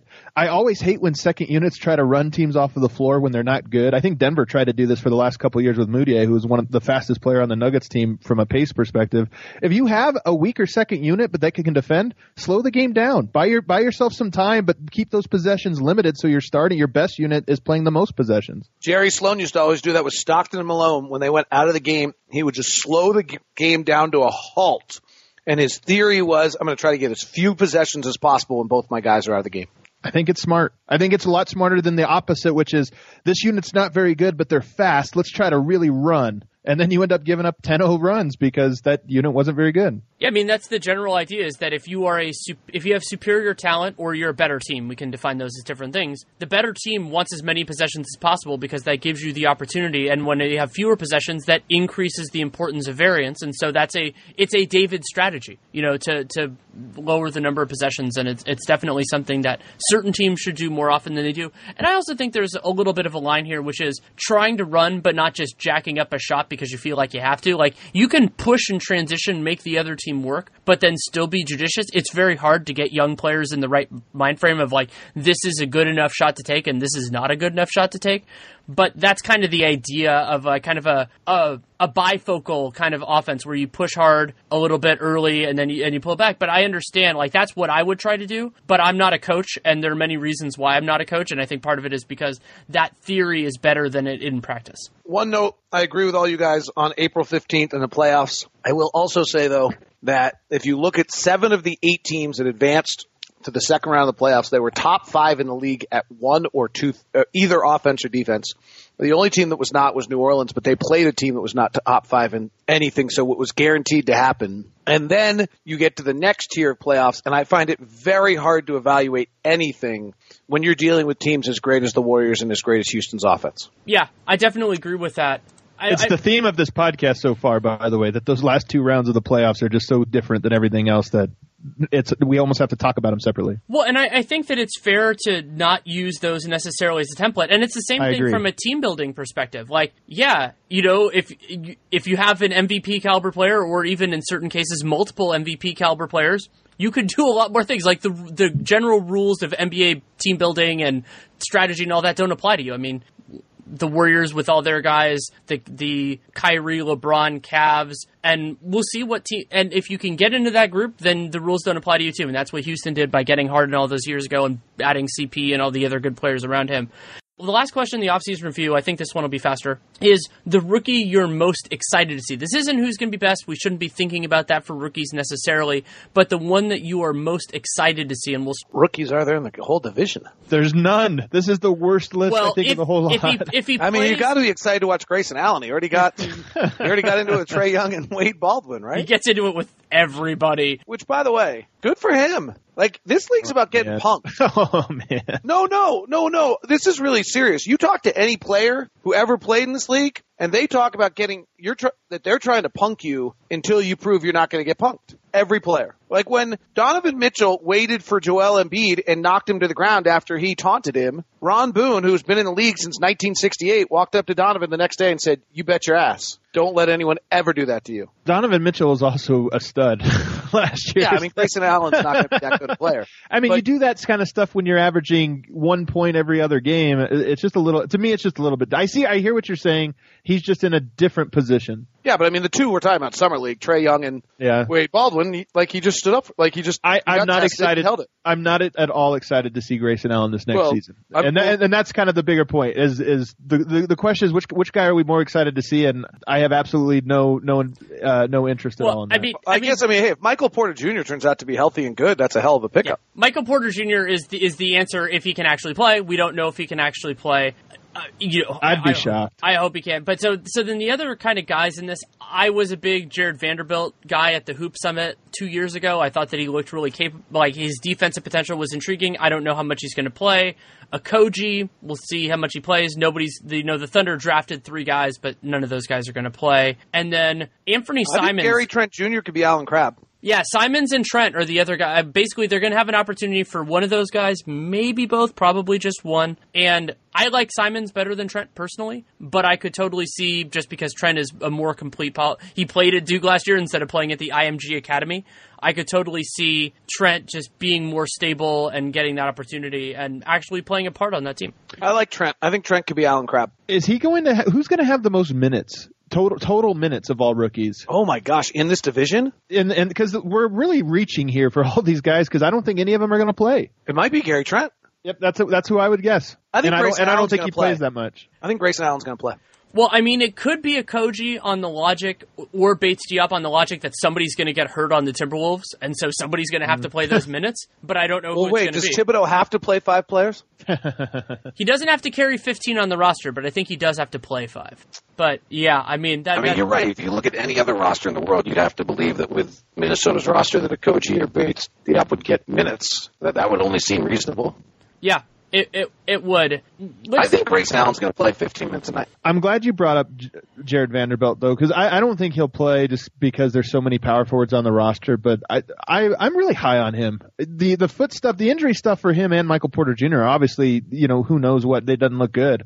But if he plays, to me, he's just such a great skill set for what Denver needs. Super rebounder, defender, multi positional defender, and then he has all these other skills that he didn't show in college. But at the high school level, he was called Lamar Odom. You know the new Lamar Odom. So I, am actually really, really high on him. I just don't. I, am high on him for two or three years from now, not not Who necessarily is- next year. Can we just help out the rookie over here? Like, who is Jarred Vanderbilt? I don't even know who he is. So he played at Kentucky last year, but he only played 13 games. He had a foot injury in high school, foot surgery, then had another surgery in college. So we're talking about a, a big guy with foot with foot issues. But he, I mean, he handles the ball incredibly well. Could play point guard. Played point guard in high school. McDonald's All American. You know, on all the circuit, all the top tens. You know, coming into college. It- really, the biggest reason he fell was because he had two foot surgeries on uh, one in high school and one in college. But the guy had the highest rebound rate in college, I think, in NCAA history. Averaged something like nine boards a game in 15 minutes or something like that. So Calipari asked him to be Dennis Rodman, and he went out and set a record for rebounding rate. Yeah, Vanderbilt. So I generally go to the Hoop Summit with very little knowledge, unless I've heard about a guy like, let's say, RJ Barrett or some of these guys. I usually walk in with very little specific knowledge about a player. And his defense, in particular, you're sitting there going, "Oh my god!" Like he, I, I've- was wondering what his pedigree was, where he was going to go to school, all that kind of stuff, because he could defend one. I would say like more like one through four than one through five, though I could Yeah. certainly to see it see it going that way. And physical capability, he was intriguing with the ball in his hand. Somebody who who liked that a little bit too much. Like you know, like the NBA is full of guys who were the best player on their high school team, and so that's not necessarily a criticism. And so you just it's just adjustment. I mean, could go through like there are guys that never adjust. I think of OJ Mayo as an example there, but then there are a lot of guys who do. And Vanderbilt, because he's so good at defense, he he fit in that, and then went to Kentucky, and Kentucky that team was just a a vortex for all of those players because their circumstance was was they had all these guys that couldn't shoot. Like it, it- basically, the, the the whole was less than the sum of their parts because of the way that that whole team worked. And so I think a lot of their guys were hurt by that. And you know, it happens sometimes when you have like, you know what, what Kentucky's mo is. You're getting a lot of these one and done guys. It depends on what the mix is, and they've been selecting for a lot of non shooters over the last couple of years. And I think it has challenged a lot of that. I mean, you think about the difference between this team and the team that Jamal Murray played on, and so I think that can you know a lot of these guys were kind of hurt by the the mix that was created, and that's really nobody's fault in particular. Still have the whole season preview part of the podcast to do with David and Adam, but I want to take a moment to tell you about Quip. Quip is fantastic. It comes at a lot of the problems that other electric toothbrushes have because they focus on better brushing. They are a fraction of the cost and a great size compared to other bulkier brushes while packing enough vibrations to help clean your teeth. I love the timer that it has because it goes the recommended amount of time, but it also pulses to let you know when to kind of change parts of your mouth, which I, I really like. And then on top of that, going with the idea of of function, they have a amazing subscription plan. And so what that is is it gives you new brush heads on a dentist recommended schedule every three months, and those are just five dollars, including free worldwide shipping. It's awesome. I got one a little bit ago, changed it up, and it was great. And you re- remember when you have a system like that, how often you should be changing your brush heads, which is great that Quip does it and does it at such a great price. And they have a suction mount if you're interested in that. It is a product that has been praised by a lot of different entities, including being on Oprah's O list and one of Time's best inventions because it is that good. I've been using it for more than a year. I absolutely love it. And it's a great product and it comes at an amazing price. starts at just 25 bucks and if you go to getquip.com slash realgm, just like this show, you get your first refill pack for free. And so you go to getquip.com slash realgm, G-E-T-Q-U-I-P dot com slash realgm, tells them that you came from us, but also you get that free refill pack for free. And since they're products just start at 25 bucks. It's an amazing service. So happy to, use it and have it for the long term. Quip toothbrushes, get one today. Also have a message from our friends at TrueCar. These days, news travels lightning fast. That's great if you're a sports fan. Between status updates, breaking news notifications, and Twitter feeds, you can always be up to the minute on every team and every game. While this is great for sports, it is the opposite when it comes to buying a car. If you go online, you get bombarded with numbers invoice, list price, dealer price. It's hard to know how to recognize a good price. Not anymore. Introducing True Price from TrueCar. It is the only price you need to know because it is exactly what you'll pay for the car you want, including fees and accessories. How do you know if your true price is a great price? Because TrueCar shows you what other people paid for that same car you want, so you know how to recognize a good price. Your certified dealers know this, so they set their true price competitively so they can win your business. So when you're ready to buy a new or a used car, visit TrueCar to enjoy a more confident car buying experience. Some features not available in all states. Okay, so let's move on to the season preview part. This is going to be very interesting for this division for the basic reason that I think all these teams are really, really close. And so, how I've done this for a long time is ranking the teams one to five. You can do it in terms of regular season record, you can do it in terms of something else. Just say what your rationale is. And I'm very interested. I think we'll have a lot of conversations here. I had the Thunder last year as the number two team in the West before they acquired Carmelo Anthony. Then when they acquired Carmelo Anthony, I dropped them. I haven't run all my numbers yet this year, but I think that they're going to be probably either the first, second, or third best defensive team in the NBA. And so then the question is whether or not they have a better offense than the Utah Jazz because the Jazz will be probably the first or second best defensive team in the league. And I think they may be able to, though I'm not convinced because Dennis Schroeder is such an inefficient offensive player that he's actually going to help them.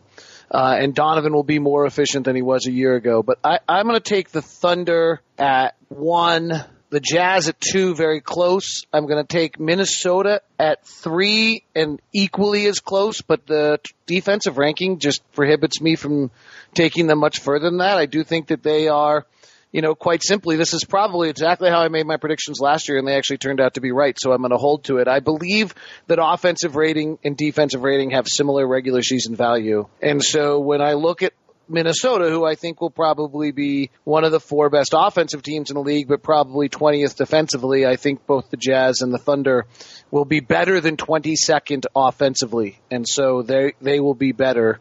I'll take Denver as next. They were sixth in the league offensively and 26th defensively, and they'll probably be awfully similar this year. And then I will take Portland as fifth. Just I think the little pieces they lost were winning pieces, and I thought they lost a lot of them over the last few years. So that would probably be my order, though I think they're all you know awfully good basketball teams and all have a very legitimate chance to make the playoffs. I feel like you were doing the reverse homer thing there and put OKC above Utah, even though I think you think Utah's better. And I do. I, I happen to have Utah uh, as the No, best in the I mean division. Adam. Adam, just to jump, Oklahoma City was tenth in the league offensively with Carmelo pulling them down like an anchor. Yeah. And so I just think they'll be. I think they'll be without Carmelo. I and I think with Andre Roberson healthy, I think they'll be top five defensive team and probably eighth offensively, and I think that wins the division. I'm super high on Oklahoma City's upside. I'm just not a, as high on their regular season. I think they'll just fall below Utah. Utah's just so consistently good, and, and I think their floor is the highest of all of these teams. I think they're going to be a top five team in the West, almost no matter what, unless you unless you're talking about just horrible injury luck. So I have them as my number one. The, my question about OKC, I, I brought it up earlier, but we just kind of throw Roberson back into what he was before he got hurt, and I'm just not so sure of that. It, his value is in that he is the absolute best defender in the league in the perimeter. Maybe Kawhi Leonard ahead of him. You know, hard to say after missing a year for him as well. But if he's just not that, I, I, to me, there might be a little bit more bumps in the road, and they do have the question mark of Schroeder and depth and, and, and some of those things, power forward position even a little bit. But so I go Utah, Oklahoma City. I have Denver ahead of Minnesota. I, I'm I'm very, very high on Denver's regular season, and we can probably talk about that in a bit. But Minnesota, Denver, I think will be neck and neck in that kind of six to nine range, and then Portland, I have them. I, I just think Portland is not as as good as they have looked. So I'm I'm I'm super low on Portland. I have them on the outside of the playoffs looking in, and, and yeah. So I guess that would be my order. What is it about Roberson's injury? The actual injury, or do you just think if he loses anything at all, it's a huge slip? A lot of it has to do is I tore my quadricep tendon a year ago. it's just completely changed everything about. Now I I know you always get into trouble comparing yourself to professional athletes and and, and that rehab process, but just if he's 80%, to me, offensively, he is such an overwhelming negative that you, his value is in the fact that he shuts down the other team's best player almost every single night. And if he doesn't shut them down, if he holds Kevin Durant to 28 instead of 24, 23, I mean, it, to me, it just makes, it just makes that big of a difference for what his value is. By the way, and maybe Danny, you'll answer this with your list here. Minnesota and Utah are bringing back virtually the same teams. Mm-hmm. Utah, the exact same. Training camp is considerably shorter and the season starts earlier. Very few people have talked about what an impact it had last year, but it had a huge impact, particularly on veteran players who weren't used to that to start the year. The older veterans, Joe Johnson, David West, a bunch of guys like that had really terrible starts to the season. What do you think, if any, edge in such a tightly closed race does Minnesota and Utah have that they are not asking anyone to get to know anyone? I think it's significant because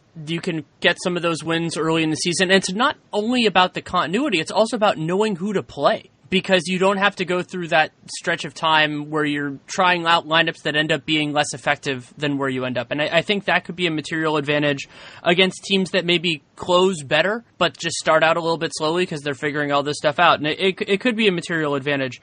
So I think if we were talking in the abstract about talent, I would have OKC one. But there's a reason that gives me pause, and that was I was you know just talking with with Kevin Pelton when we were doing our uh, I think it was the off we were talking about the off season, and he just brought up he's like oh yeah, and you know Jerami Grant the fifth starter for the Oklahoma City Thunder, and I was like holy crap you're right, and then I realized just how little their margin for error is here because Grant I like Jerami Grant a lot I think he's a good player but you know he kind of compounds a lot of the stuff. Great defensively, very intriguing. There was actually more of their backup center last year than anything else. And maybe if Patrick Patterson is healthy, if, if what what ailed him last year was injuries, not just being older or anything else, maybe he can be a part of this. But that gets into what Adam was saying about Andre Roberson because if Roberson isn't that guy, they don't really have anybody else to replace it. They have all these kind of like fringy, high, you know, maybe maybe they could end up being good guys like Ferguson and Diallo and all the kind of stuff, but those guys are not ready for prime time yet. And so I think that if Oklahoma City, you know, if everything works out, I see them as the best team in this division. But I think it's more likely that Utah finishes with a better record just because, exactly. as you said, yeah, the high floor kind of an idea. I think OKC is a better team in terms of their, you know, personnel. I also think Utah's a better playoff team, which is an interesting question too. So it's like this weird thing with OKC where like the theory of their team is better, but I don't see them as being a better team. But they're one and two, I think, just because they have this capability of being a, you know, a, a great defense and being a you know above average offense, and so the the possibility being top half in both, and you know ideally being top five in one and top half in the other, like that's really valuable. After that, it gets tough. I mean, so Portland is this weird thing where it's like if if we were talking about these teams at full strength, they would be lower, but like maybe they do have some health magic, maybe they don't. Like maybe this is the year it doesn't work out but I'm going to have Minnesota third just because their offense, even, without the low hanging fruit, they're still really, really good. And defensively, they can't really be worse. So, so even if they're that that team, I think they're in the play in playoff contention, all that kind of stuff. There is some, I think there's some underappreciated disaster potential with the Wolves this year, partially because you know it's the the the frustrating part of it. Partially, you know, if Jimmy Butler starts to make murmurs like he's not coming back, then maybe you do trade him. This is the downside of having a coach GM is that I think in other circumstances they would be more open to doing it. I think Thibs would be willing to go down with the ship more than a general manager in other circumstances would. And then Denver, Portland. I think Adam's theory of Denver, you know, being a great a great offense and then maybe putting it together defensively is is sound. But I'm going to put Portland over Denver just because I believe in their defense. I believe in Terry Stotts to a point, and then offensively they have plenty of talent. So I, I think that you could make arguments in almost not, not any order in this. I think there are sub tiers, but this is the closest division in the NBA, and I don't even I, and by a significant margin. Okay, can I take a moment here and question? Who has the highest? You made an interesting comment. The Jazz have the lowest floor. Who has the highest ceiling? Okay, see. Okay, so this is what I want to talk about. I knew that was the answer. Thank you, Danny. You're awesome. We didn't even rehearse that. So for the final 41 games of the year, the Jazz were the best team in the NBA last year. I know. Right. Like, do we buy that? Like, yes. Like, so I do. I mean, like, so the Jazz defense from January 15th to the end of the regular season was a 98.5. Their differential was a 10.2. Gobert missed three of those games, played the rest of them. The Warriors weren't trying. The 76ers were a plus nine. The Rockets were a plus nine. The Raptors were a plus seven, and then nobody else was over plus five. What do we think of that stretch? That 40 game stretch, like, is if you're plus 10, like if that's who they are, that's crazy. We're talking crazy stuff, right? This is why I have them number one. I think I, I do think that's who they are, and I think they know who, and, and that's why I say I think they're a team that figured out who they are and refined that in the offseason. Okay, but like how mu- then? So Houston was sixty. What did Houston win last year? Sixty-five. I think the number itself is probably, you know, there, there's some regression there, but the idea that they were one of the five or six best teams, I don't. So, Well, yeah, so- plus, so- plus so- 10 or whatever, maybe it's I, plus wait, uh, eight. so, so I, I guess I'm not asking if they're one of the five or six. You know, I was with it, right? I lived it, and and it's a weird thing to live because the whole time we didn't think it was real, and now I'm looking back at it, and I'm trying to evaluate Utah if I wasn't the play-by-play announcer of the Jazz. I think Donovan Right. Mitchell. I think I think he's incredible. I think he's going to have an even better year. The one area I would be surprised if he had as good of a year is he had. I don't know how a dozen clutch games last year, and I, as much as I don't believe in like this idea of clutch or whatever, he just ran so hot with knocking down all of those big shots that he could have a better statistical year, but it feel less impactful if he doesn't have eight game winners next year. So let me just ask the question again because I'm not sure I even have an answer myself. 41 game stretch plus 10. Rockets were plus 8.5 for the year last year. What do we think of that plus 10? It's a little high, but but not that high. Yeah, I, I think the plus 10, you know, they're not a plus 10 team because I don't think anybody's a plus 10 team. Exactly. But could they be a plus 8? Like, I mean, the Raptors were plus, I think the Raptors Right. were plus 8 the second half of last year. I the could see Raptors were 7.5 for the season, I think. Yeah, like I could see them being that good for sure. And that's Agreed. part of the reason. same. That's a 60 win team. Uh huh. Yeah, that's what I'm saying. I think Utah's really good, especially in the regular season. Well, so so here is to me the overwhelming question with the Utah Jazz, which is defensively. I think if they can stay remotely healthy, they're top three, maybe even just the best defensive team. I mean, there are going to be some really good defensive teams next year. So then the question becomes offense: Are they a top fifteen offense? Are they a top ten offense? That is going to define it because that's where you get into these bands. Are you a you know, like, because if they're a top 10 offense, they're probably a plus eight team, and then they're a 60 win team. If they're, you know, 13th or so, maybe they're more like a plus six, and then that team is still really, really good. And my instinct with the Jazz is that they're going to be better than league average on offense this upcoming year. Partially, I, I believe in Quin Snyder's system. Partially, I like their personnel. I think that they're going to start figuring this out. And really, because that's where all of the improvement has to come for them. There isn't any defensive improvement to make. Like you can't be you can't be better than the best defensive team in the league for a large portion of last season. So if you're betting that they can be 12th or 10th or something in that range, so like I think second half last year they were around 12th in offense, first in defense. They were that gave them the best point differential in the league, partially because the Warriors and Rockets gave up a little bit because they didn't need to. But it would not surprise me in the slightest if the Jazz were the th- number three team in the West. It wouldn't surprise me if they were number two if the Rockets take a step back this year. That's how good I think they could be in the regular season. I agree with that. The question I have on it is their defense was so dominant in that stretch, right? 98.5. They were four points better than all but one other defense in the league. They were close to, I think, 10 points better than league average at the time. I don't know if that's sustainable for 82 games. If that is sustainable for 82 games, they're going to win 55, 60 games and they're going to be the number two seed. Utah has an elite defensive coach, and they have a lot of, I think, extreme pluses on the defensive end. Obviously, Rudy Gobert, but Ingles, Rubio, Exum. There's a lot of guys on that roster that can defend, and Well, so and they'll have Thabo hopefully this year. Like they'll they'll have the other Royce O'Neale. Like they have more guys that- to throw at defense than almost any other team in the league. Every Agreed. single one of their players is an above average defense player. Yep. So I yeah. I think Utah will be very good. But you know, one thing we should say here, Portland, in my opinion, was the worst team in the Northwest Division last year, and they won the division. We- as Wow, that's a that's a very they, interesting. they were take. three. They were three wins better than Denver. And tell me what their ma- biggest injury was. With with Utah, they had Gobert miss a ton of games. Jimmy Butler missed that 22 game stretch. Millsap missed basically all but 14 games of the season because when he came, he missed 44 and then came back and couldn't use his left hand to even rebound. Oklahoma City and Roberson, you're talking about three games. Portland just did not have that, and they won the division. And my whole point is, I think there are tiers. I think Utah, Oklahoma City is a tier. I think Minnesota has the highest like up. uh, Utah and De- or Minnesota and Denver both kind of have a high upside, low floor. Uh, but Minnesota, Denver, Portland, I would put in the second tier. But the truth is, whichever team has the healthiest uh, season will probably move up into a different tier just on virtue of, of them being healthy. So uh, all these teams are close enough at least to talk about that way, in my opinion. Well, on the backup, what you're saying, Portland was the fourth best point differential team in the division last year. But uh, but again, they ha- they were the luckiest team in terms of injuries, and uh, not and not only just on their own injuries, they went on like a six game, their longest road trip of the year out east, and they had every team's opposing best player miss on that road trip. So you talk about road trips and how those really can define a seasons, especially the the season long ones.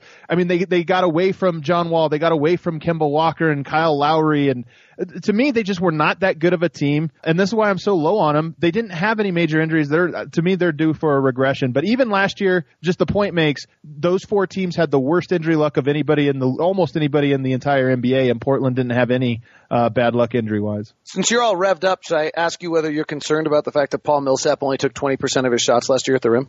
No, not at all. Because I actually, first of all, the numbers with Paul Millsap on the floor, regardless of what he did individually, when he was on the court, Denver was phenomenal. So, and especially when he was on the court with Nikola Jokic. So for me, th- there was a moment last year in right after he came back, about two weeks after he came back, where he sat down. Nikola Jokic averaged a triple double for the month of February. Then Paul Millsap returned and they hit a rough patch. And Paul Millsap basically told him, I'm here to be a defensive player. This is your team, run the offense. And to me, this phase of his career, that's the best thing he could do is just say, I'm going to be the defensive anchor. And that's where my, and then and offensively, I'm just going to stand short corner or I'm going to set screens on the weak side and knock down the, the kick out 15 footer.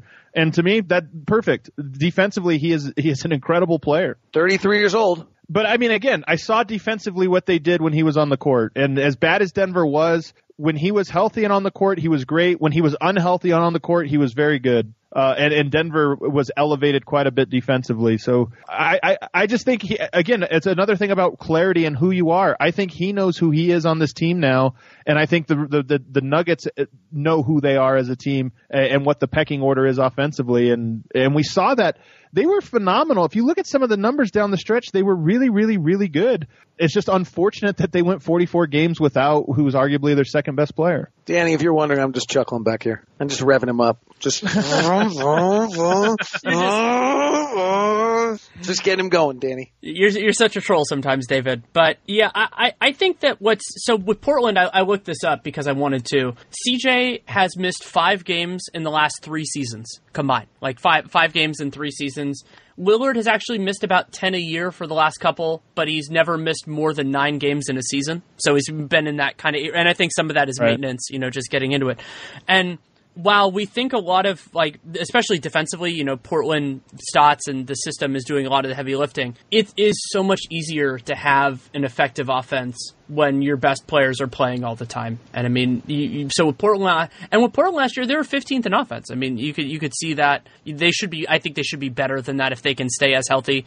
So but it's weird because uh, like i could see them as being a team that could kind of frustrate the that kind of model stuff again just because we'll, we'll see what actually happens with it though. But yeah, and I mean, you think about where Portland is in, in terms of everything. Like, if if they're below, they're going to be. I, they're going to be.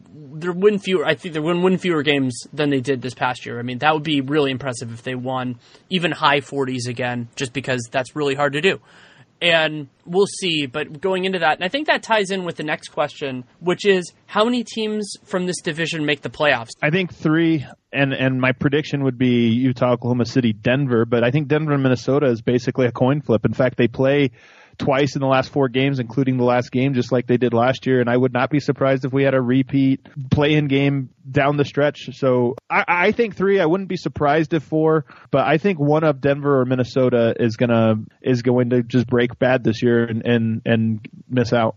Denver and Utah both have brutal stretches of their schedule and both have really easy stretches of their schedule. And whether they're healthy in those time periods, I think will matter a great deal to this question. I know we're talking about health, but I'm actually going to get specific.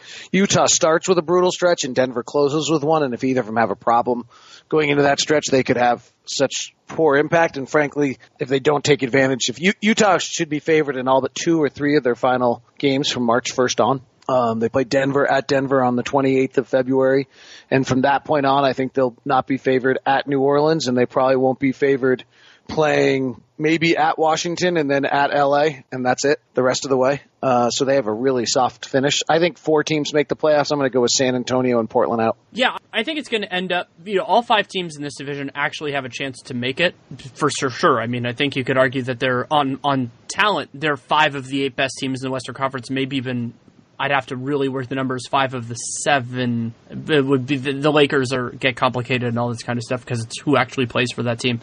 But I think it's going to be four, with three being a legit possibility, just because the threshold in the West is going to be so high that it becomes who stays the healthiest. And so the gravity is when you have when you're throwing more numbers into that mix than any other division, the health is going to affect you know more. That's going to affect your your teams more likely because you just have more teams in the mix. So It'll be. I think it'll be four. Could be three. You know, so if it's four, then that probably means you know Houston, the Warriors are obviously in, and then probably the Lakers and San Antonio. It's probably the way I'm thinking about it right now. But I could easily see five teams of this division making it in. Just it just depends on who stays healthy. But we can end this on the last question. I, I like I like doing it with this group, and this is what led to the. I think this is what led to the Donovan Mitchell conversation last year. And I don't like defining this in terms of any specific level, like oh who's going to be an All Star or anything crazy like that. But it's just what players in this division do you think think will break out so so be in a different level of performance or fame or whatever off of what they were last year? Oh wow. So Gary Harris I think is really, really good. I think his rim finishing is fabulous. I think it's untalked about what a good rim finisher he is. And so I think that would be one of the players that I would put on. I think he'll continue to get better. That rim finishing just opens up so many other things. The only other player that I just am going to throw out, I'm being a homer here. I just think it's interesting. Ricky Rubio will play for the same head coach for the first time in six seasons. That's so wild. That's a crazy stat there was kind of a it felt kind of nutty from the Jazz when they traded for him, but they talked a lot about him having a second half of a career similar to Jason Kidd, and I think there might be a chance of that. Um, he's just such a good defense player; he gets every loose ball imaginable. If you run through his career, and it's worth mentioning, like Rubio feels like he's been around forever, but so in the 2011-12 season, which was his rookie year, right? He, I think that's when he tears his ACL. That's the only time he ever came back to the same coach two years in a row. That's it's pretty mind blowing. So I think there's a chance that with a coach who's empowered him and a team that he knows that he might be a better player. In the second half of the season, he averaged 15 points, five rebounds, six assists.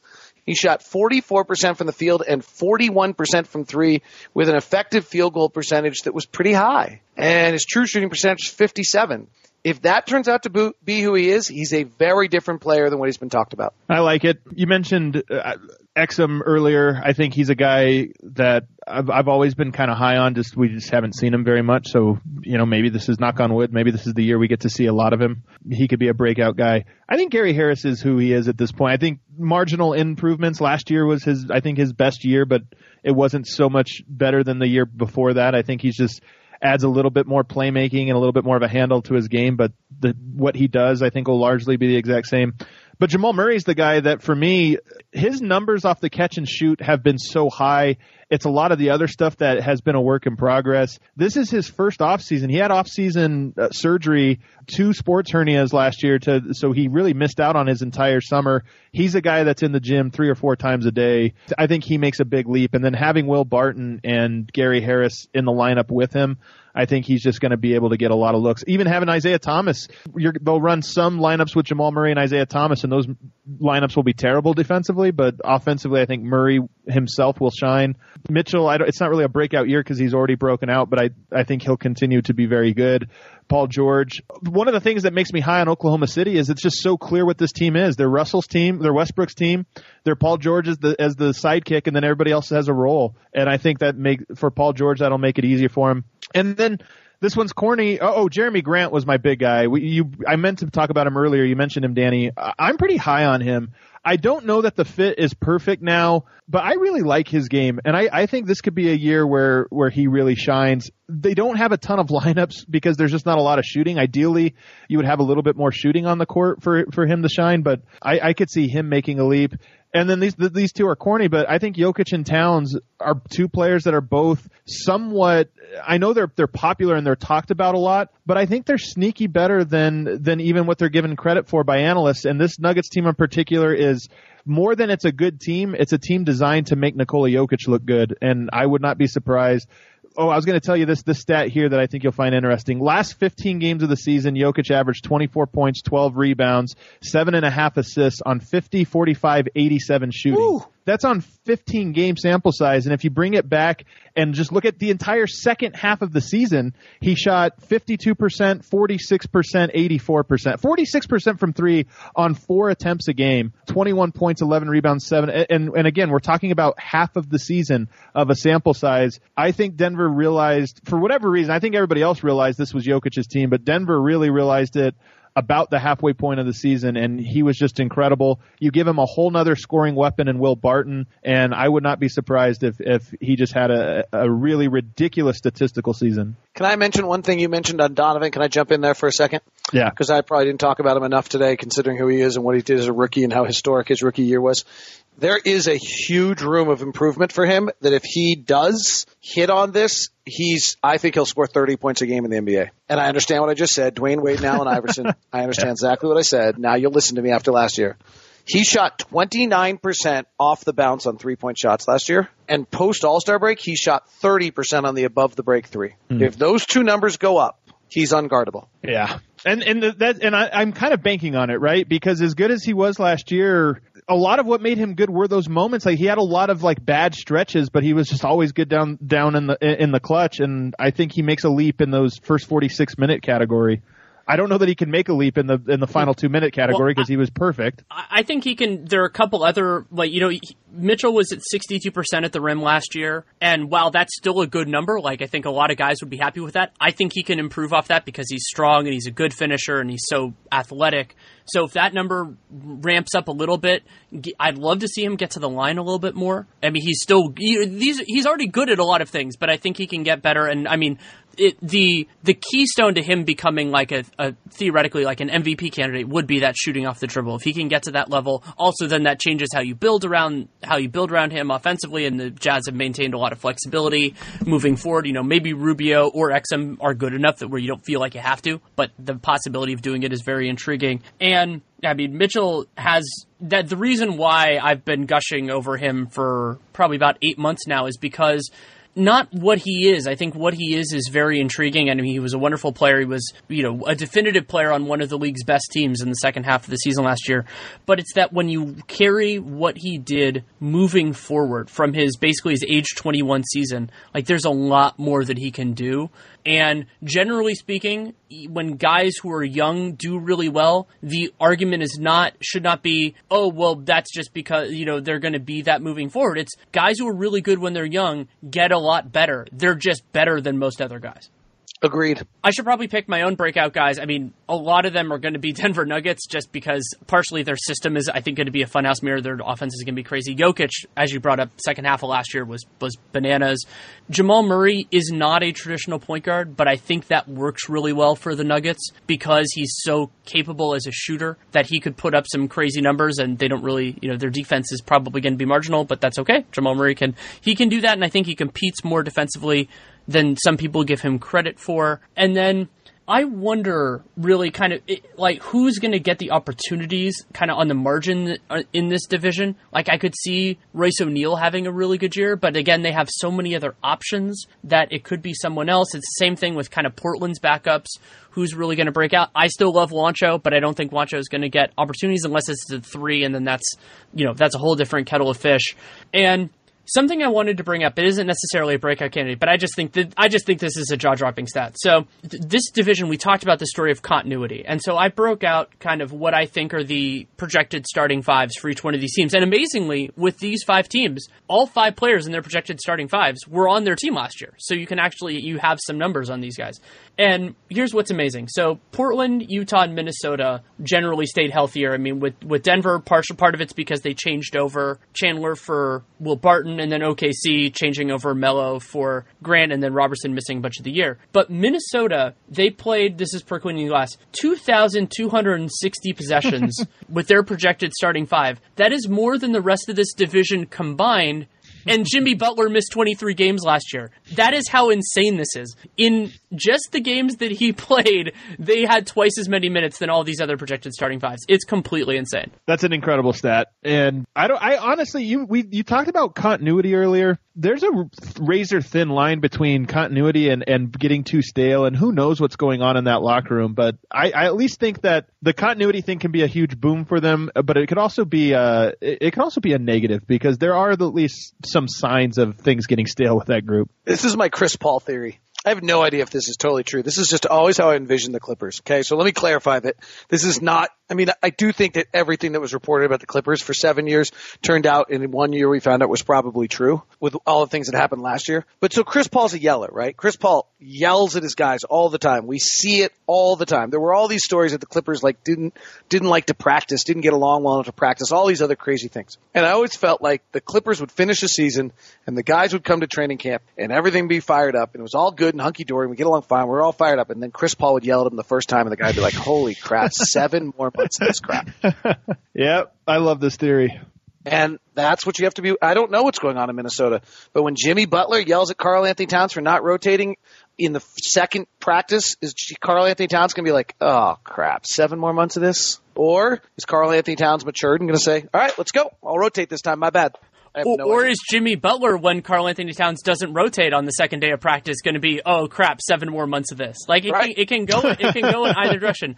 My theory with this division, especially with Minnesota and Portland, is that one of these teams is going to get behind pace at some Yep. point, and that it's going to be a very interesting question for their front office and for their and for the players themselves. Like, are they, are they going to react to that? And I think Portland is used sometimes for this because they've been so healthy. So it's like it feels like the the way this works out is that it's going to be them. But I think it could be Minnesota too.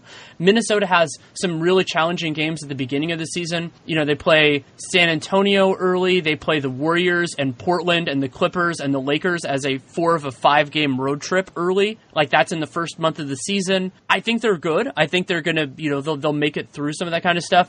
But if a team just kind of wobbles a little bit and they're like, oh crap, it looks like it's going to be like 47 wins again and we're 500, maybe we're a little bit below 500, then like, are, are we going to start to see some of the daggers come out? And it feels like because the stakes are so high with this division, I think all of these teams, while there could be context health wise that would change it, that missing the playoffs would be such a massive failure that how they react to challenges is going to be so fun with this division. This has all f- figured into my calculus with them, by the way. Is uh, there's I, I'm just throwing out random numbers here. I haven't really thought about the numbers, but there's maybe a 20% chance that everything breaks right for them and their their talent wins out. And in that case, they're in that first tier with Oklahoma, with Utah and Oklahoma City in the Northwest. But there's so many other things that can go wrong.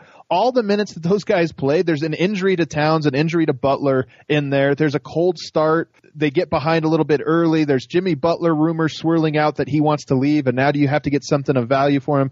To me, there's just too many things that they all are low probability, I think, relatively, but there's so many of them that it, it factors into how do I, I project their season going. All right, I have a weird last question. Does anybody's opinion of any teams change throughout this conversation? No, I don't think so. Maybe I wasn't as researched as you guys. Uh, not not particularly. I think that I've been thinking about it over the last couple weeks with these teams, but I'm very interested in kind of what happens with a few of the like big question marks, like Minnesota's defense. Like if Minnesota all of a sudden, if they're 20th or 18th in defense, like as, as Adam was saying, they we're kind of getting into the ceiling plays here. Hell, if they got to 15th, they'd be a ridiculous team. But in terms of the thought process, I mean, what what's challenging with them is they're all so close. So I think sometimes we're doing more splitting hairs, and it becomes down to random chance, like clutch play and who's out at the. You, David talked about the idea of who's out at it, like are are players out during the easy stretch or the hard stretch. That I think we focus on the on the macro because the macro is what's important, but it can be this like chance element that's in play. But I'm I'm really interested. You guys might change my opinion on Oklahoma City. You might change my opinion on Utah a little bit too. Um, you might have changed my opinion on Oklahoma City. I keep looking at that depth chart after Adam brought it up, and I'm like, if anything goes wrong with either Roberson, obviously Russell or Paul, but like they're all of a sudden they're starting Jerami Grant and Alex Abrines, so they're starting Jerami Grant and Terrence Ferguson. Right. Like that's in a in a in a conference where we're splitting hairs and where teams are loaded, where Portland and San Antonio are projected to not make the playoffs by Westgate. Wow, I don't know. Maybe Russell and Paul George are that great, but also Paul George is history is that he is not an 82 game player. He has months of hotness and Yeah, that's months of incredible droughts. And so, like, I don't know. I just Oklahoma City, who I, I, I still think Oklahoma City is going to be a top five defensive team. So that carries me through believing in them. But it's an interesting idea that if Roberson's not right, or and there's got a lot of minutes like- they're relying on I li- on some funky people. I like looking at some of these rosters in terms of how many guys would just kill if they got hurt would just completely ruin them. And I think for Oklahoma City, there's like four. If Paul George got hurt for an extended period, you know, 20 games, that's that would kill them. Westbrook clearly, but even Adams and as we saw at Roberson, if either of those guys miss, the team is they can survive for a game or two, but I don't think they can survive those you know Nerlens Noel at the center starting center playing 30 minutes a night. They can't survive that. Even Jerami Grant. So Well, and Uh, so, so can I tie in with that? That's also the big reason why I don't like them spending the money they did on Schroeder because Right. Schroeder is not good enough to replace Russell Westbrook, Yeah. and theoretically, even a mediocre wing is going to provide more value in, in in the case of injury. Like they just don't have that many options. I mean, you're looking at Patrick Patterson as a potential fallback, Ferguson, all these type of guys, and I think that that's the kind of the problem with OKC as they sit right now. Is like at full strength, they're, they're they could be really interesting. They could be awesome, but they're teetering on the edge of so many different things. And what's scary with Russ is, I mean, when he's when he's available, he's you know an 82 game guy, but he has like when when he has these injuries, it's you know like 20 or 30 or 40 games, and that's happened I think three times in his career. And so all I don't necessarily worry about any one of them. I mean, Patrick Beverley's probably not going to run into his knee again, heaven forbid. But you have all those things running together. These guys are getting a little bit older. You know, they're still going to have to push hard. They're going to have to push for every win. I'm more worried about it with them than like, let's say Utah, because Utah just has a bunch of other guys. They have, pl- and it's also not only about who you lose that it screws you, but also who can take up a larger workload in case somebody goes down. And OKC, other than maybe Paul George if Russ was out and Russ if Paul George was out, they don't really have any of those guys. Like there isn't a place for their usage to get sopped up. Yep. Yep. And I guess it's the same thing with Portland too. It's just that their guys have stayed healthier, so we don't think about it as much. But like, yeah, I mean, if if Dame or CJ missed twenty games, I mean, is Evan Turner going to fill that void? What But the at heck least- happens with that team? at least they only have two guys because I think like if Nurkic misses, they they can replace him. And Turner, same same thing. Minnesota, I think has two Butler and Towns. You Denver, know, the you know the other guy for Portland would be Al-Farouq Aminu. I think they would actually have some real trouble if he missed. You know, they they were able to deal with it a little bit last year, but it's just, it just makes it hard because it, it again they have to I, rely on. I just mean they could they could stay afloat. They would obviously Sure. be much worse, but uh, yeah, you're you know, talking if- about injuries that like devastate you. if Jokic got hurt for Denver, I mean they're going to win 30 games next year. So uh, so I think Denver has one, I think, and, and, and maybe two if you and Paul Millsap is the second one. Mi- Minnesota two, Portland I think one and a half. CJ if he's gone for 10 games, I think they can stay afloat. If he's gone for more than that, they're they're completely done. But OKC has those four guys that to me completely change their team. We probably should have talked about Zach Collins when we talked about players who have a chance to be different at the end of the year. That's a great one. You're absolutely right. Yeah, He's and really and it'll be interesting to see how Collins fits in. Like now that he's straight up the backup center, with whether he can really get in the Stotts system and, and become kind of like a, a Nurkic replacement. I mean, Nurk might miss some time, so they're going to need Zach Collins to do that. I think Collins' offensive game is, in certain ways, if if you can convince him not to take as many shots, he can be a, a more effective use than Nurkic because Nurkic, like when Nurkic is on, he's awesome. This is something Adam could talk about, but he like he has to take a certain amount of possessions basically all the time, and so. I, I'm intrigued by it. I think Nurkic is a meaningfully better player now, but Collins can be a part of that mix. And Portland still needs forwards in the worst way, but I think they're okay at center. Anything else? I mean, we've talked plenty. Anything else you guys feel like we need to discuss? Possibility that Jimmy Butler just straight up like kn- knifes somebody in the locker room of Minnesota. God. I'm good. I'm I'm good as well. Well, thank you guys so much for taking time. Always a pleasure. See you guys. Thanks so much. Thank you so much to David and Adam for taking the time to come on. You can listen to David Locke on every Utah Jazz game. You can also listen to Locked on NBA, Locked on Jazz, or anything else in the Locked on Podcast Network. But he does an incredible amount of work and an incredible level of quality of work as well. You can also follow him, of course, on Twitter at Locked on Sports.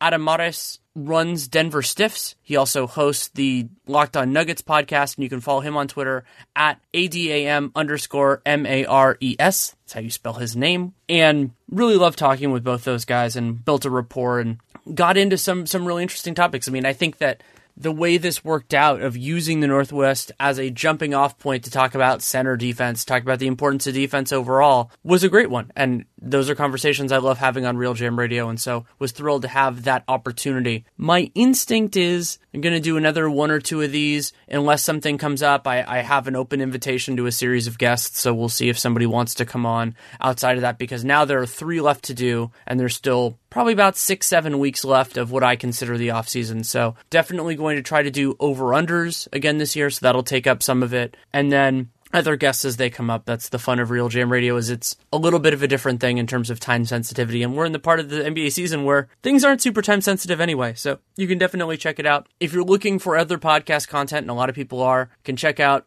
Nate and I did a massive Dunc'd On. We're only doing two episodes a week, so they're ending up being longer just because of the structure of it. So we put out a three hour and 19 minute episode with some help from Liam Doyle, our intern, because he had some of the teams for Summer League. We went through 21 of the 30 teams for Summer League, the ones we hadn't done before. A lot of good content there. I have a lot of written work that is in process right now. I'm kind of putting together some different thoughts. Also had some stuff on terms of pick protection and setting the table for some of my off-season work for the Athletic. It's already up now and a bunch of other stuff. Follow me on Twitter at Daniel Leroux if you want to find out when things come out. It's a good way to do it.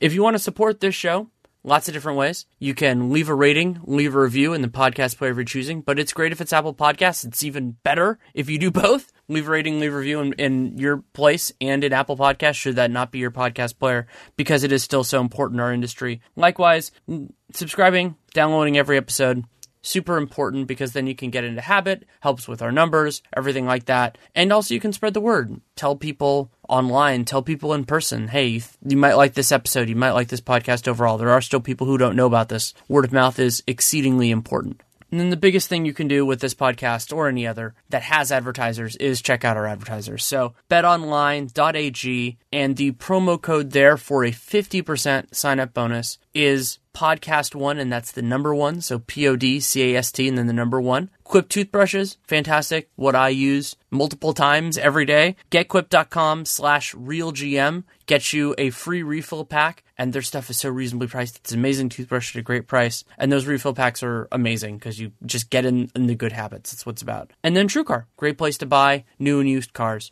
I don't know exactly where next week's episode is going to go. I'm guessing not too much is going to happen in the in the world of basketball. It's my instinct. So that means probably another division pod. But we'll see how it works. It just depends on what guests say yes and when. So we'll make it happen. But you can check out this. That's why you subscribe and download. So thank you so much for listening. Take care and make it a great day.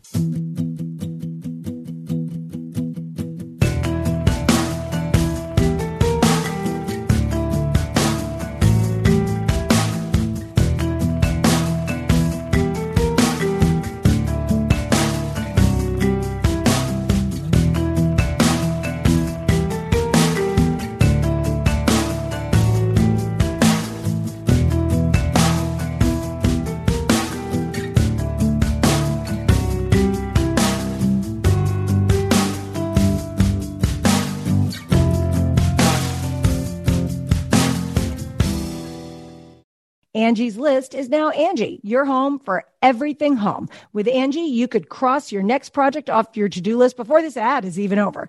Just tell them what you need and they'll handle the rest, sending a top pro to get it done. Or browse reviews, compare quotes from pros and connect instantly all for free for everything from routine maintenance to a dream remodel. Because however you want your project done, they'll get it done. Download the app or go to Angie.com. That's A-N-G-I dot com to get started.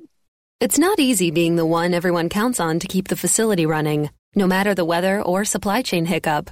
But we get you, Raymond in Buffalo, and Maria in Miami, Jules in Minneapolis, and Stan in Central Indiana, taking control of everything that's under your control. At Grainger, we're here for you with experienced branch staff at over 250 locations so you get the product you're looking for. Call clickgrainger.com or just stop by.